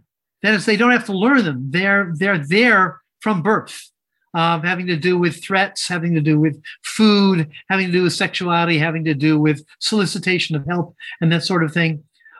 We have some innate vocalizations too that we acquire genetically. There's laughter, there's sobbing, there's groans, there's shrieks. Um, but I'm starting to run out of vocalizations. we human beings have a very small repertoire of these innate vocalizations, surprisingly small compared to other primates. Uh, and I think one of the things that's happened is that they've degraded. Mm-hmm. They've degraded in part because our linguistic communication can take it over. Mm-hmm. But this also carries me back to this notion of prosodic features of language. The fact that when I'm more excited, I'm talking faster with a higher frequency. This is also something that we find in primate calls. When they're more excited, they're also producing the same thing. Their calls become faster and a higher frequency. When um, uh, you're soliciting aid, you can tell uh, the vocalizations are more nasal, like this. Mm-hmm. Um, we human beings know what it means. Mm-hmm. And our vocalizations, our speech can be much more diminutive and, and demanding. Mm-hmm. Um, because what's happened is much of the, you might say, background autonomic and emotional side of it is still being communicated, but now it's subordinated to the language. It's a separate channel almost, in which we can now actually have much more sophistication uh, because we can now adapt it to the, the language use. So we have far fewer innate vocalizations, but a lot of the features of innate vocalizations have been carried forward and now in a sense, adapted to language. Mm-hmm. So this sort of co-evolutionary dance happens, but it can only kick off after you co- cross the so-called symbolic threshold, after the brain has evolved the capability of using symbols. And so I'm curious to get your speculation on when during primate evolution, when's the earliest in primate evolution you think we could have crossed this symbolic threshold? And given uh, what you described earlier about kanzi, is it possible that it goes all the way back to the common ancestor with chimpanzees, or if not, then you know shortly after that? So, it, what I want to use in this regard is is what empirical evidence might we even think about drawing? Obviously, languages or brains don't don't fossilize. The only thing that we can see from you know, about brains is that sometimes the casts of the inside of skulls give us a sense of how big the brain was, or mm-hmm. you know some trivial surface features. Um, but one of the things that, that happened in our evolution is that there was a transition about two million years ago, in which a number of things change at once. It's the point at which brain size compared to body size begins to diverge from what we find in our common ancestors. The Australopithecines that preceded this had brain size, body size relationships, very much like chimpanzees. But by about 1.8 million years, we begin to see this depart. Brains begin to expand. They expand over the course of the next million and a half years, so that it's not until just a few hundred thousand years ago that we're seeing brain sizes like ours. But this transition also takes place at another point um, the first stone tools, that is, chipped stones with sharpened edges, begin to show up in the fossil record about two and a half million years ago. Uh, they show up, they disappear, they show up, they disappear. But by 1.8 million years ago, we never find them separate from hominids, that is, early precursors. So something is stabilized at this point in time. Now we see stone tools and slightly enlarged brains happening together. What are stone tools for? Well, they're for butchery. Um, they're not good yet for killing animals, probably, but they're really good for sort of cutting up meat, taking chunks of meat away from other animals. The problem is that if you're not hunting and all you have is stone tools, you're not so good at catching these animals and eating them um, as, as are cats, big cats or big mm-hmm. dogs. You know, the, the predators that are out there even the hyenas and the wild dogs that are out there. You're not as good at it. Um, how are you going to get this? Well, first of all, it looks as though probably our early ancestors were scavengers. Mm-hmm. They stole on the open savannah. Uh, and one of the way to be a scavenger is to be able to go out and grab a little bit of this meat and then get away from these guys that are dangerous. Um, how might you do that? Well, you, you probably can't do it on your own. Mm-hmm. And if you can't do it on your own, that means you have to cooperate in some respect. So you, now imagine the, the, the problem of somebody is down there with his stone tool trying to cut off a limb with a little bit of meat on it, and there's a bunch of hungry hyenas surrounding you. Um, obviously, the last thing you want to do is to have your head down in the carcass uh, when these guys are closing in. You want somebody else out there chasing them away, mm-hmm. keeping, holding them at bay. You got to cooperate. I think one of the things that happened in this transition is that there had to be an ability to create stable cooperation so that you could rely on each other in life and death kind of situations to get at a kind of food source that's remarkably powerful. A lot of calories, a lot of uh, nutrients that are not able to be attained in other, other regards. Um, so I see this transition to um, a new kind of foraging that requires cooperation, requires passing on down this niche of tool making, but also requires a kind of communication that allows us to talk about things that have, that might happen, that could happen, that could happen in the future. That is, we've got to be able to get away from now the kind of immediacy that icons and index provides and deal with these these other questions. And I think it, it applies also to mate choice and mate exclusion relationships. I think it's a much more systematic relationship. And this points to another thing that happens right at this time as well that something called sexual dimorphism begins to disappear. Sexual dimorphism is that um, uh, in species where there's a lot of male male competition for mates, males are oftentimes quite a bit bigger than females. Mm-hmm. Um, we see this to be the case in baboons, for example, um, but there's a lot of competition where a single adult male or a few a small group of males will dominate uh, a, a, group of females. Uh, we see this in you know elephant seals. We see it in lots of different species. Um, we also see it in the ancestors, our early ancestors, the Australopithecines. The Australopithecine males were probably two to three times larger than females on average as adults. We know this by looking at the size of mature bones, particular, particularly mature uh, uh, jaws and maxilla, maxilla, where we can look at the teeth and say these are mature teeth. Mm-hmm. And notice that there's a sort of bimodal distribution of sizes here. What is we, the what is the ratio today? The ratio is is just a slight fraction. I can't tell you because I don't know the exact ratio. Mm-hmm. Men are slightly larger than women, but on average, there's a lot of overlap. Number one, and it's certainly not two to one. It's a, a fraction of that. Uh, and that fraction shows up and is pretty much established by about one and a half million years ago. And that tells us that also the male female relationships, the, you might say, the sexual competition has had to be modified. Um, where we see more monomorphism is we see a lot more male offspring care taking place. And oftentimes we see it associated with exclusive mating where there's not a lot of competition over mates because mating is separated off from the social group in some way or another. In fact, most monomorphic species, where monomorphic, I mean, bimorphism means two different sizes, two different morphologies, monomorphism, one size. Um, we see more monomorphic species being isolated pairs. The weirdness about our own ancestry is that here we are needing to cooperate but becoming monomorphic. It makes the human situation really unusual, simply looking at it in the context of other animal behavior. Um, somebody else has described this as Deacon's paradox. Um, there's a paradox. We're the only real species that is mostly monomorphic, in which there's extensive male offspring care, in which there's relatively separated male female bonding, which you don't find a lot of sort of crossing over. You do find cheating, of course. That that's something that we're very much aware of, um, but it's something that we call cheating.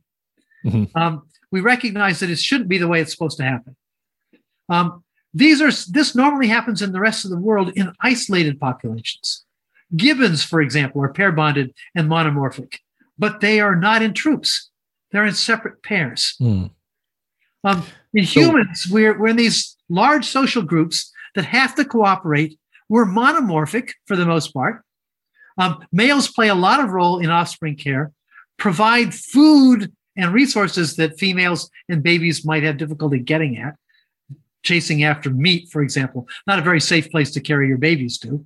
Um, so division of labor may have already begun. So it's at this transition somewhere between 2 million, or 2.5 million and 1.8 million years ago that there had to be a transition into this process because after about a million and a half years ago, all of these things always are coexisting. That is, tool use, cooperative groups, larger brains, loss of sexual dimorphism. In fact, there's some other things that have happened as well um, that are interesting in all of this. But basically, it says that somehow things have really changed. And it's at this point that we begin to see this takeoff where brain size begins to change radically over the next million and a half years. And we get sort of a modern situation. I think that what ha- what's happening here is that over that period of time, also this language like communication, symbolic communication, is getting more and more sophisticated.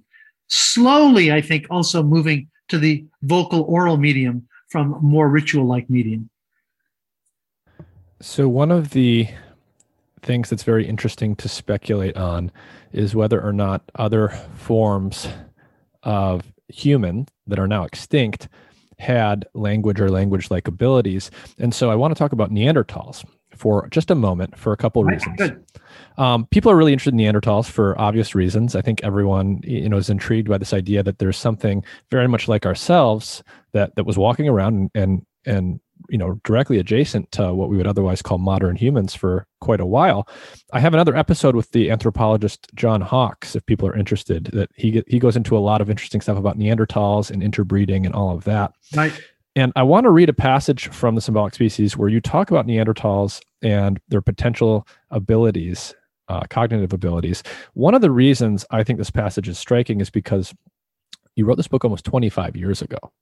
And to this day, you know, today my understanding is we, we really we don't know for certain if Neanderthals had the ability to do language or used language. But 25 years ago, most people, including most academics, I think, basically thought of Neanderthals as dumb human cousins. They were cave people and they were definitely not as smart as as smart as us. They certainly weren't speaking to each other. But given what you were talking about before about development and proportions and things, I thought this passage was interesting and I'd like you to comment on it. You said that in neurological terms, it seems likely that Neanderthals were fully modern and are mental equals. They had a brain size slightly above modern values, slightly smaller stature, and so we can extrapolate that the internal proportions of the brain structures they had were consistent with a symbolic capacity equal to anatomically modern humans. So, do, is that is that the way you still think about it? And can you expand Absolutely on that at do. all? Yes, I think that I, I think that we, in part because you know we wanted to think of Neanderthals as somehow on the way to us. Mm-hmm. I mean, we have this sort of progress notion of human evolution um, in which you know we're at the top of the progress, we're the winners in the race. Um, I wanted to think about it in terms of the mechanisms, and this is why development of the brain, why allometry was important in my thinking about this, and why looking at this change in the relative size of the brain, beginning at about 1.8 million years ago, um, was important for my thinking about the problem. If Neanderthals at the end of this multi, you know, almost 2 million year epic have a brain size like ours, a body size like ours, developmental process like ours.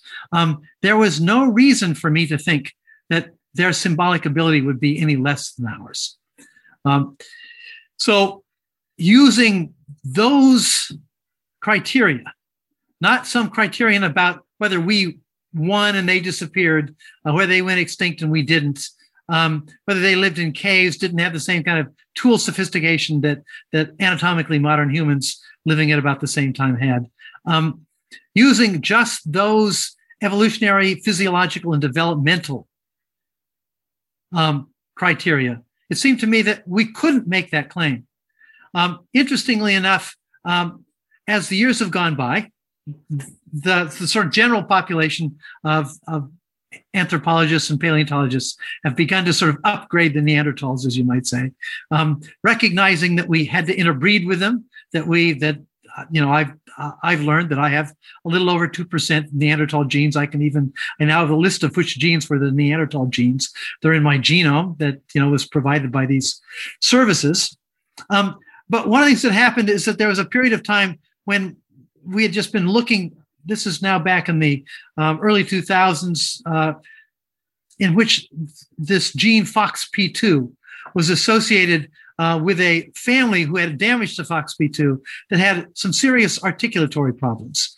Uh, they had difficulties forming words. Their speech was very hard to understand. They had articulatory problems. Um, and they had some problems with regularized verb endings, for example, regularized nouns, so uh, in English. And it was thought that, well, maybe this, this gene has something to do with, with syntax and grammar, and that maybe that's what makes humans uh, sophisticated and others not.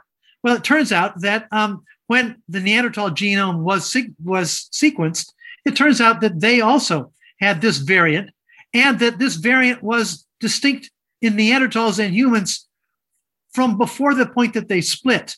The Neanderthal human split was probably somewhere in the range of three and a half to 500,000 years ago, long time ago. Mm-hmm. Now, if this articulatory capacity was there in Neanderthals, and it's an articulatory capacity that maybe other primates don't quite have, but we clearly do have. Um, it suggests that, in effect, that articulatory capacity was around maybe half a million, half, excuse me, half, half a million years ago, 500,000 years ago, before we split, um, that Neanderthals were probably capable of this. I think the very fact that Neanderthals and humans did interact with each other, interbred with each other, um, suggests that probably they had their own culture and language uh, probably as sophisticated as ours. We've also identified subsequently that uh, a bone that was thought to be different in Neanderthals, the hyoid bone, this little um, horseshoe like shaped bone at the very um, top of your larynx, bottom of your uh, throat, that sort of holds the larynx in place, um, suggests that it's also very much like our modern hyoid bone, which sort of showed that somehow our larynx, our vocal tract was not that radically different in Neanderthals and humans. So they're probably capable of producing the kinds of sounds that we could have produced as well. So I, for a lot of anatomical and evolutionary reasons, I had no reason to doubt that Neanderthals were our equals. Um, so it's sort of looking at the inside as opposed to the outside source of evidence. So we've spent most of our time so far talking about the past, more or less. And I want to spend a little bit time talking about the future of language. Mm. And, you know, we'll give ourselves the liberty of, of just speculating. Um, we can do that. Um, can do. I, so I'm really interested in the relationship between technology and communication. I think most people are in some sense. You know, obviously in our evolutionary history, there's been a relationship there. We sort of talk, we were talking about stone tools and cooperation and how social structures and social relationships connect to tool making, connect to this ability to use symbols that we've evolved. I'm curious what you make of modern technology. So I'm thinking about social media apps. I'm thinking about the emoticons and all of the icons that we use more and more to communicate with each other and you know all of the apps that we have so and, and then again connecting that to what we were talking about just a few minutes ago about this use it or lose it principle in evolution. Do you think it's possible? In what ways do you think technology might impact the trajectory of human language evolution? And more specifically, do you think it's possible that our increased reliance on technology to offload our mnemonic strategies to offload, like I don't need to remember numbers anymore. My memory needs now are very different than they were when I was a child, for example. And do you think our increased use of iconographic modes of communication might actually degrade our ability to use symbolic representation? It's an interesting question. I, first of all, for evolution of the nervous system to respond to this, we're talking about um, hundreds of generations. Uh, so, yes, if, if this capacity persists for the next few thousand years, uh, and I would say we probably got to go to 10,000 years um, to have any really significant impact on the nervous system. Um, maybe, but you know, I don't think I can speculate 100 years out, much less 10,000 years out, uh, much less 100,000 years out. So, so I don't know about I, that's hard to say, but I like to think about something we know about in terms of this. What happened to written language? Mm. How written language affected us? Um, uh, my favorite example comes from uh, Plato's Phaedrus. uh, in which Plato worries that writing that's becoming available to the Greeks and written word is going to decrease human intellectual capacity. That somehow, now that we don't have to remember the, the, the great epics, um, then we can just look it up, we can just read it. Somehow we'll become less intelligent in this process. Um, what's happened is, of course, not quite the same. Um, as we've been able to offload some of these memory capacities, um, we've gained other things that is in its place. And I think this has to do with the flexibility of, of, of our capacities. Um, the other thing that I would I think is interesting about particularly written language and all kinds of written forms, including written musical forms, um, is that to some extent they have evolved as well. Many of the very earliest stages of written language um, are not phonetic languages, they're logographic languages. Um, that is, they picture, picture what they refer to. Their semantics is iconic, but it's about symbols. Um, but in fact, to make them mnemonic, um, it's easy to have them look like something. The same is true with, with you know, we have a lot of mnemonic supports even in languages artificial as it is. So like words like pop, for example, uh, sound like things that are popping. Um, so we do have a lot of mnemonics in this. Um, but one of the things that happened in written languages is that, particularly in the West, uh, beginning in the Middle East, um, we shifted quickly from languages, written symbols, or written tokens, you might say, that showed their relationship to meaning iconically. There's a direct connection um, to sim- symbols or tokens that, that stand for not things, but sounds of words.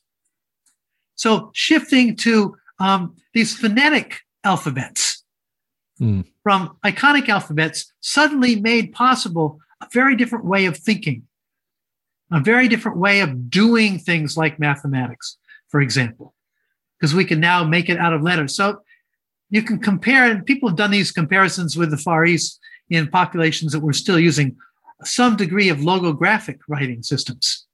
Um, I should say that, that all of those systems that we think about characters in Chinese and Japanese and Korean character systems um, do have some non-logographic features, uh, some sound features and so on associated with them. So they have they're not simple in that respect. Um, but one of the things that, that's happened is that that now our writing system is iconic of sound in a way that they were iconic of meaning. And that allowed us to sort of shift our way of storing information and transmitting information so that writing became something that was a little bit different. But it also meant that, whereas in China, if you can read characters, even if you can't understand somebody else's speech, you can write it and read it because it's directly linked to its reference, its meaning. Whereas I can't read Russian, Finnish, Swedish make any sense of it, even though it's using many of the same um, sound characters. Um, what's happened is because it's iconic of sound, and the sounds of those languages have changed. Mm. Um, now they become mutually untranslatable. So there's this interest, interesting sort of divergence that's happened in the West and the East with respect to these ways in which writing has evolved. So writing has evolved for certain purposes under certain selection. Uh, and we can learn a little bit about our future, I think, by looking at this because uh, emojis are logographic. That is, they directly refer to something. Um, and yet we're now using them to refer in a sense, in another indirect way. It's not quite the same. Uh, so I, am curious as to what's going to happen with this. Um, but I, am not sure exactly how to think about it, except in the following sense.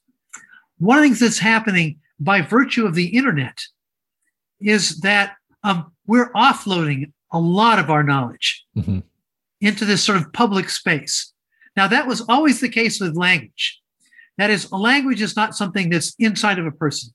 It's picked up from the social group. It's passed in the social group. Um, it's a niche that we find ourselves into. We we adapt.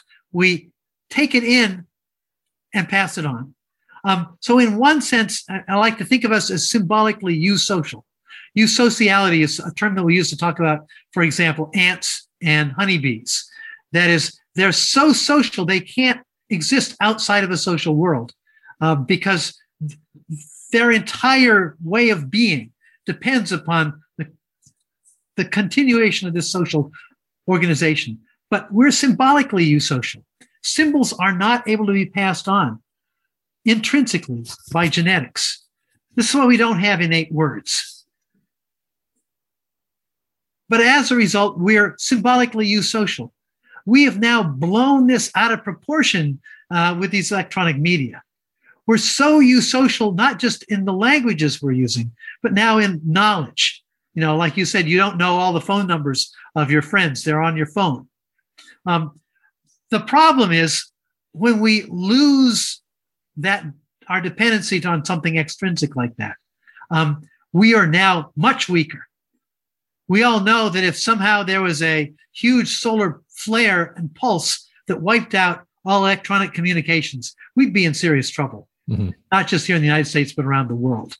Uh, that that we are now so dependent on this. This is suggesting that to some extent we're much more a larger organism than single individuals. There's a kind of shift towards superorganism, as some people have described it, that's going on in, in our future. Um, the question is um, how much of that will we allow to take place? How much will artificial intelligence begin to do some of these things for us and help us sort of link together? Mm-hmm. Uh, I, I, think the question about what will happen to humanness um, has a lot to do with how we're going to more and more distribute our cognition into the world amongst each other and in, in, in, our things. Mm-hmm.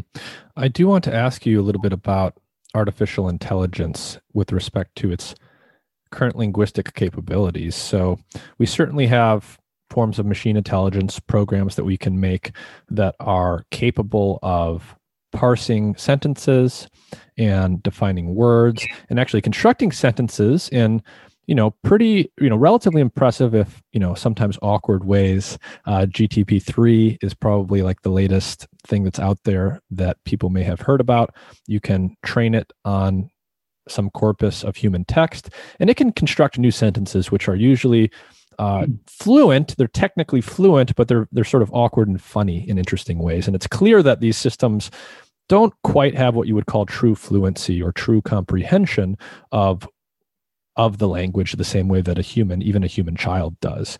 So a, do you agree with that? And B, if so, what do you think is missing from the machine intelligence we have today that is preventing them from having that level of fluency? So, first of all, I would say that the machine intelligence we have today, even the best at this, has no symbolic capacity, zero. Um, and how is it able to do what it does, if that's true? And I think the answer here is that you we notice this because we have to feed it a huge corpus. Um, we have to give it lots and lots of sentences.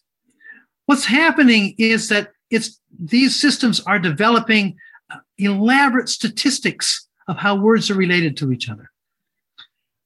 Remember that I, I described a sentence as a kind of diagram. A, a sentence has iconic and indexical relationships to each other. Inferences, for example, deduction, it's iconic and indexical in the sense that if all men are mortal, Socrates is a man. Well, there, there are iconic features I mentioned Socrates. I mentioned mortality. I mentioned men, and they're in a particular relationship with each other. I can use the iconicity to sort of make the guess that therefore, you know, Socrates is mortal. Um, there's iconicity and indexicality in the grammar and syntax of language. And to the extent that a large corpus has incorporated these iconic and indexical relations, the kind of things that are not just in the thesaurus and dictionary, but in encyclopedias, so to speak. Um, there's structure there. And these systems capture that structure and as a result can kick it back to us. But notice that what they're capturing is the iconic and indexical structure. Um, what we would want to say is that they don't quite understand what they're saying. They don't know what they're saying. Um, and as a result, we'd say it's, a, it's simulating language and it can answer questions that we might put to it because that structure is there in our question and it's there in the corpus that it has. On the other hand, a young child can acquire new words in a very short period of time, a lot of words at once with a very few occasions of hearing it being used. Uh, when we try to train a network to do this, we oftentimes need millions of utterances mm-hmm. to do it right. And that's because it's acquiring it in a very different way. Children are going right to the symbols. The surface doesn't matter so much. In fact, if they don't get the syntax right, so what? They just want to communicate. They just want to understand. Um, and that's why they jump to the symbolic side of it as fast as they can um, and learn good grammar and syntax later. Good grammar and syntax, you know, it comes in as we go to school. And finally, when we have to learn to write, um, the problem with writing compared to speaking is that a lot of the clues we have for indexical and iconic features in speaking to each other is in a, a set of assumptions that we already set up that have been built up by our interactions already and have been built up by interactions with others. In writing, um, we don't have that pragmatic context to rely on. So all the iconic and indexical cues that are extrinsic in speech and in one-to-one interactions um, have to be poured into the writing. Therefore, the writing has to be much more precise in its grammar and syntax. Uh, so when we look at you know transcribed speech, if you were to transcribe what we were talking about today, um, it would look very ungrammatical in lots of ways. Um, but if we were to then have to write it down, we want to correct it, fix it so it's not quite so ungrammatical. Um, why? Because if it's written, the clues aren't there, the cues aren't there. So, in, in, in many respects, uh, there is this process that I would say in artificial intelligence, we precisely have not figured out how to create machine competence to interpret things symbolically. Hmm. Now, am I saying that it can't be done? Not. I think it could be done. But because we don't think about the problem in terms of icons, indices, and symbols, and the difference with that, having collapsed that all down to just this associational notion of words and meanings, um, we don't even think that it's necessary. We're building these devices without even thinking about the difference between iconic indexical and symbolic reference. So that we have these devices that produce things like speech, understand it. So I, you know, I ask Alexa to do things, uh, to turn on my lights and things like that, uh, to order things from Amazon uh, by speech. But there's nobody home on the other side. There's no symbolic interpretation. And so I think one of the excitements that I have about, you know, once we begin to rethink this problem this way, once we get below the level of the surface of just these correlations, um, we might be able to build very different ways of doing what we call today artificial intelligence. Mm-hmm. And in which case, it probably wouldn't be artificial anymore. I'm, you know, I'm thinking right now about so you're saying that there's no symbolic representation present in these systems of artificial intelligence. You also just said, in reference to your Alexa, that no one's home. So I'm interested in your take on the relationship between language and symbolic thought and the idea of having a self and self reflective consciousness. What do you think the relationship between language and self reflective consciousness, the type of consciousness that we often uniquely associate with humans, actually is? Right. No, I think that's that's a good way to think about it. Uh, it's not the consciousness question, uh, because I have no doubt that I have dogs that are conscious and cats that are conscious and so on, but they clearly do not have this kind of what you described as self-reflective consciousness. Um, and I think one of the powers of symbols is that um, we don't need symbols if I'm alone, if I'm alone in the on a desert island, never interaction with each other, because all of my experience is available to me. Mm-hmm.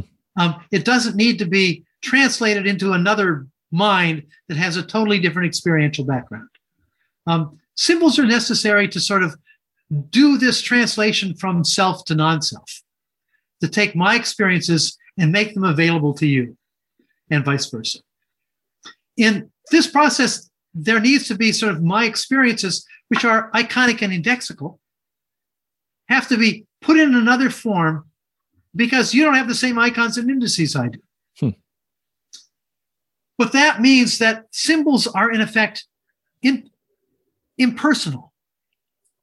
Not only are they acquired from the society, not only am I parasitic on my symbolic culture, um, but it, it is now a medium of communication that is, in a sense, separated from me, displaced from me, from my experience. The result is, I think, because of our symbolic ability, we have this ability to have a distance from ourselves. I can, if I am saying these things, um, that it's not my thoughts, but in fact, they're my thoughts in the public. Mm. And that means I can now also begin to think about the public perspective on me. Hmm. What other people thinking about me?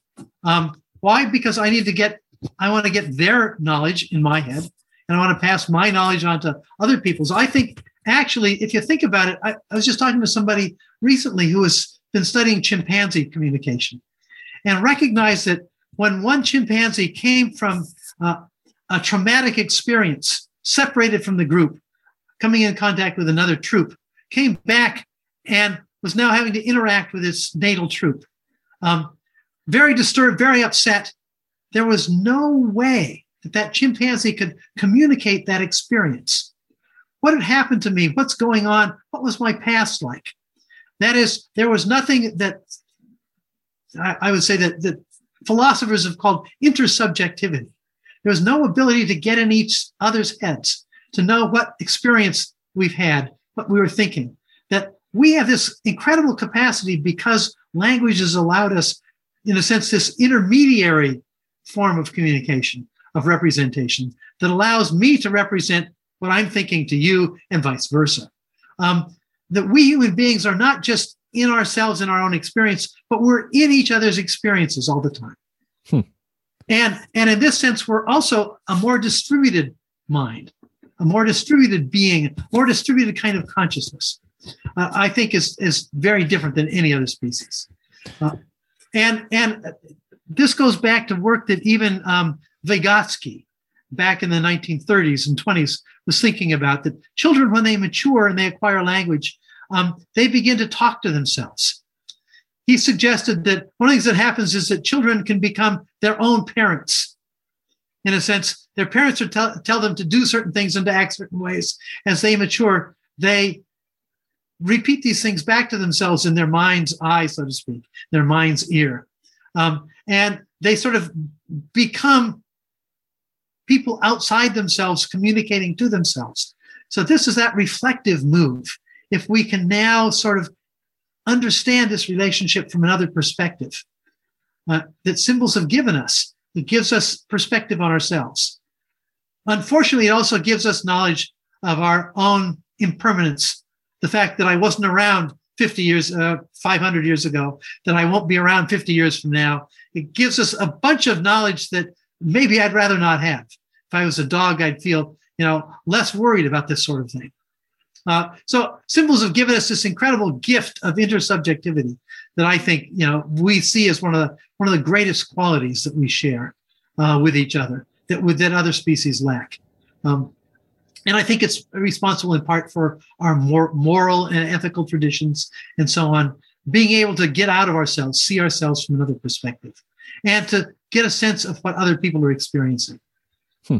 So it sounds like you're saying that you know this ability to use symbols is actually necessary to make self other distinctions and so do you think that an- other animals that can pass the you know the mirror test if you buy that as a measure of self the ability to recognize self does that mean that they must then have the ability to deal with symbols even if it's not quite at the level we can not not exactly. I, I I do think that that first of all, having a little bit of sophistication with um, you know looking at reflections in water and so on probably has some role to play in all of this. Um,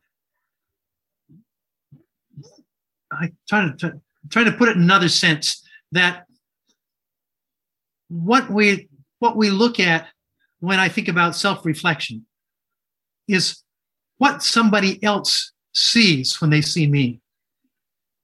What somebody else is thinking when they're getting my thoughts in words. It's the other's perspective that looking at me. Now, the question is, is that what um, the chimpanzee is getting if it recognizes a spot on its forehead?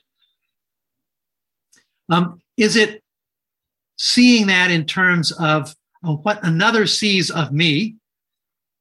Or is it seeing it simply as a reflection, like in a mirror or in water? Uh, one of my favorite examples of this actually comes from the Christian Bible. Um, Adam and Eve. I think that the apple that, that Adam bites and Eve bites is knowledge of symbols, is symbolic capacity. It's knowledge of good and evil. And one of the things that they do once they've awakened after eating the apple is they cover their private parts. Hmm.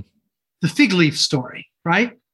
Um, they're suddenly aware of what the other person sees of them. So I think, in a cryptic, metaphoric sense, it's telling us that somehow Adam and Eve at this point crossed this threshold. But it's not just knowledge of each other's bodies, knowledge of what another sees in them, but it's also knowledge of good and evil. I don't think there's knowledge of good and evil in other species because I think it requires this intersubjective capacity. Um, I think there's degrees of empathy possible.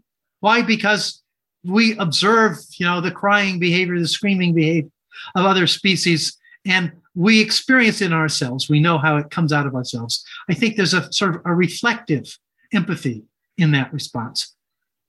But the kind of empathy we say that this person is a good person or this person has done something evil, done some done something unkind. Um, now we're already into the realm of recognizing the importance of the intersubjectivity of all.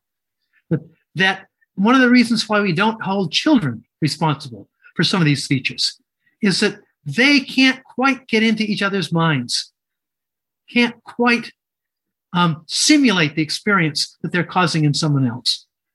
Um, why we don't hold uh, people in psychotic states responsible for making appropriate decisions like this because they can't do that simulation well. But but for normal people, we hold each other responsible for being able to do that kind of simulation.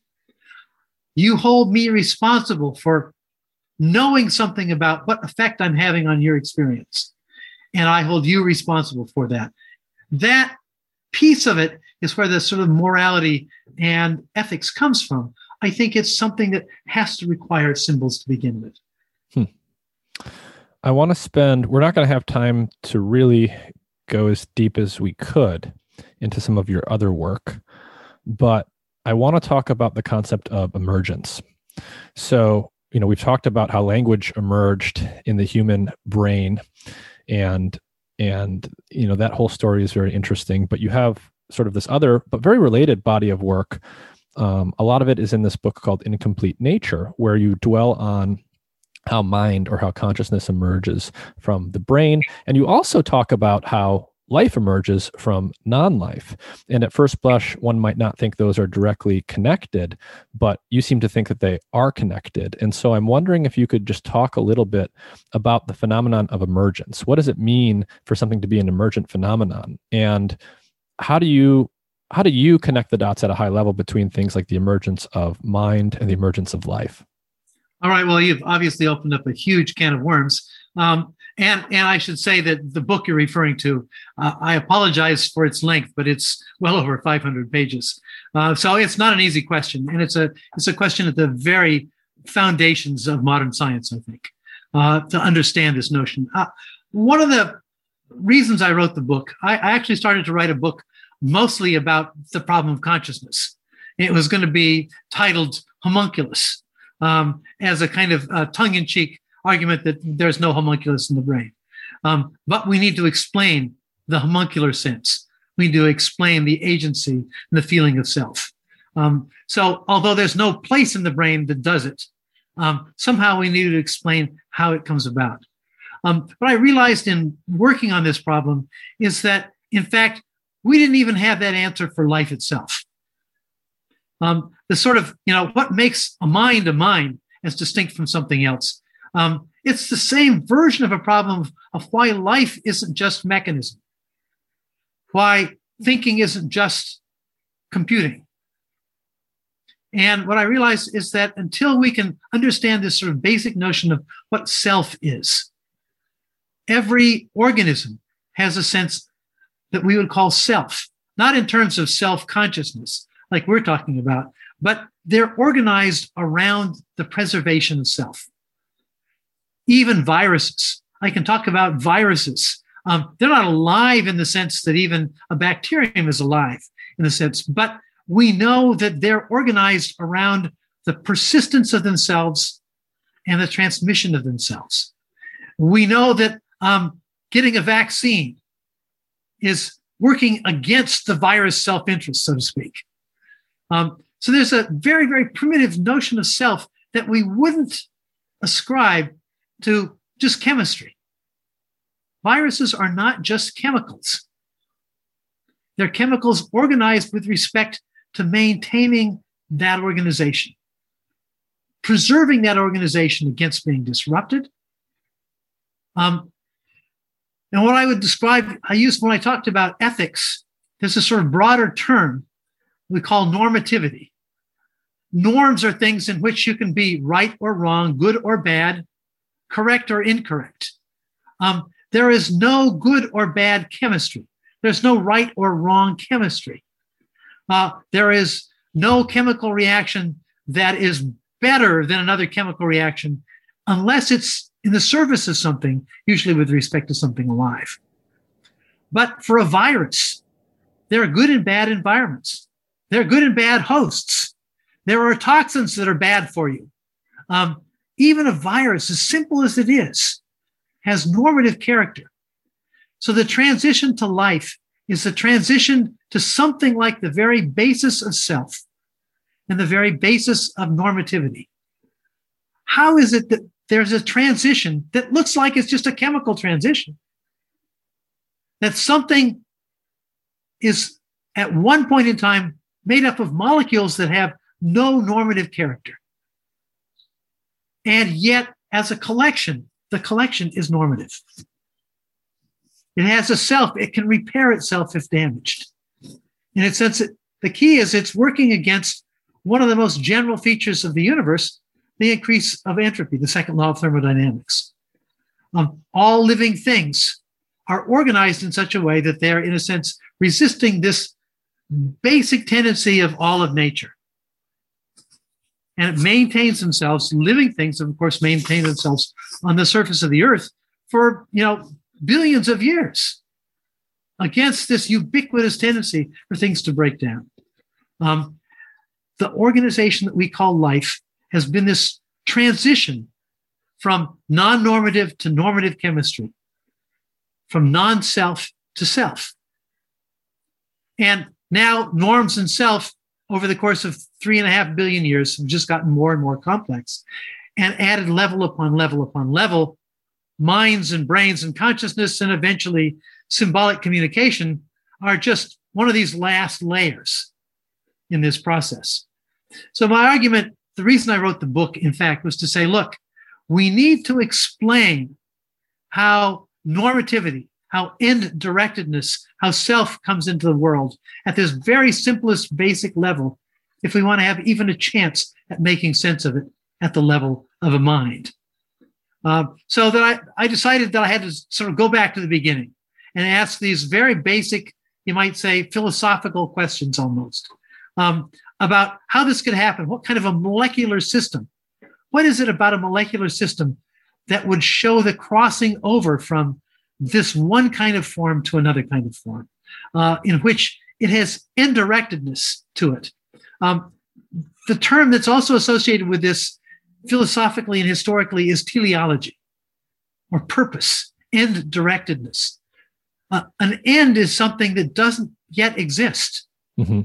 But there are things that we do that are organized to achieve ends. Physical causality, chemistry is not trying to achieve ends, but all living things are.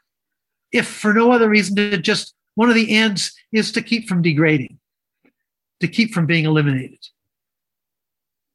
So, what we're seeing is that in the origins of life is the is the transition. It's not a, a gradual and, and, and slowly evolving thing. I think it's actually quite sudden and accidental, maybe to some extent, um, in which the organization itself becomes the critical thing, not the stuff. If you think about that in terms of you and I, um, the stuff that I was made of 50 years ago is gone. It's passed on, but the organization has had continuity. Um, from the beginning of the last universal common ancestor of all um, DNA and RNA based life forms, um, there's been an organizational continuity that's been unbroken, unbroken. I'm linked to that by this unbroken chain of continuity of form. It's the form that's been maintained, the organization that's been maintained, even though the matter and energy has been has come and gone, you know, trillions of times. So the question is, what kind of organization is it? Because it's not new matter, not new energy, it's new organization. How did new organization come into the world?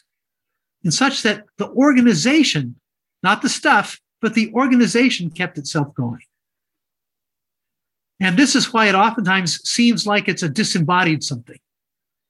This is a material process, this is a chemical process, but it's the organization that was, you might say, it's got exchangeable matter and energy. Uh, in the same way that information that I'm producing, uh, you know, with sound is being turned into electronic signals, popped into sound on your end, and maybe somebody will take some of this and turn it into text on a page at some point in time.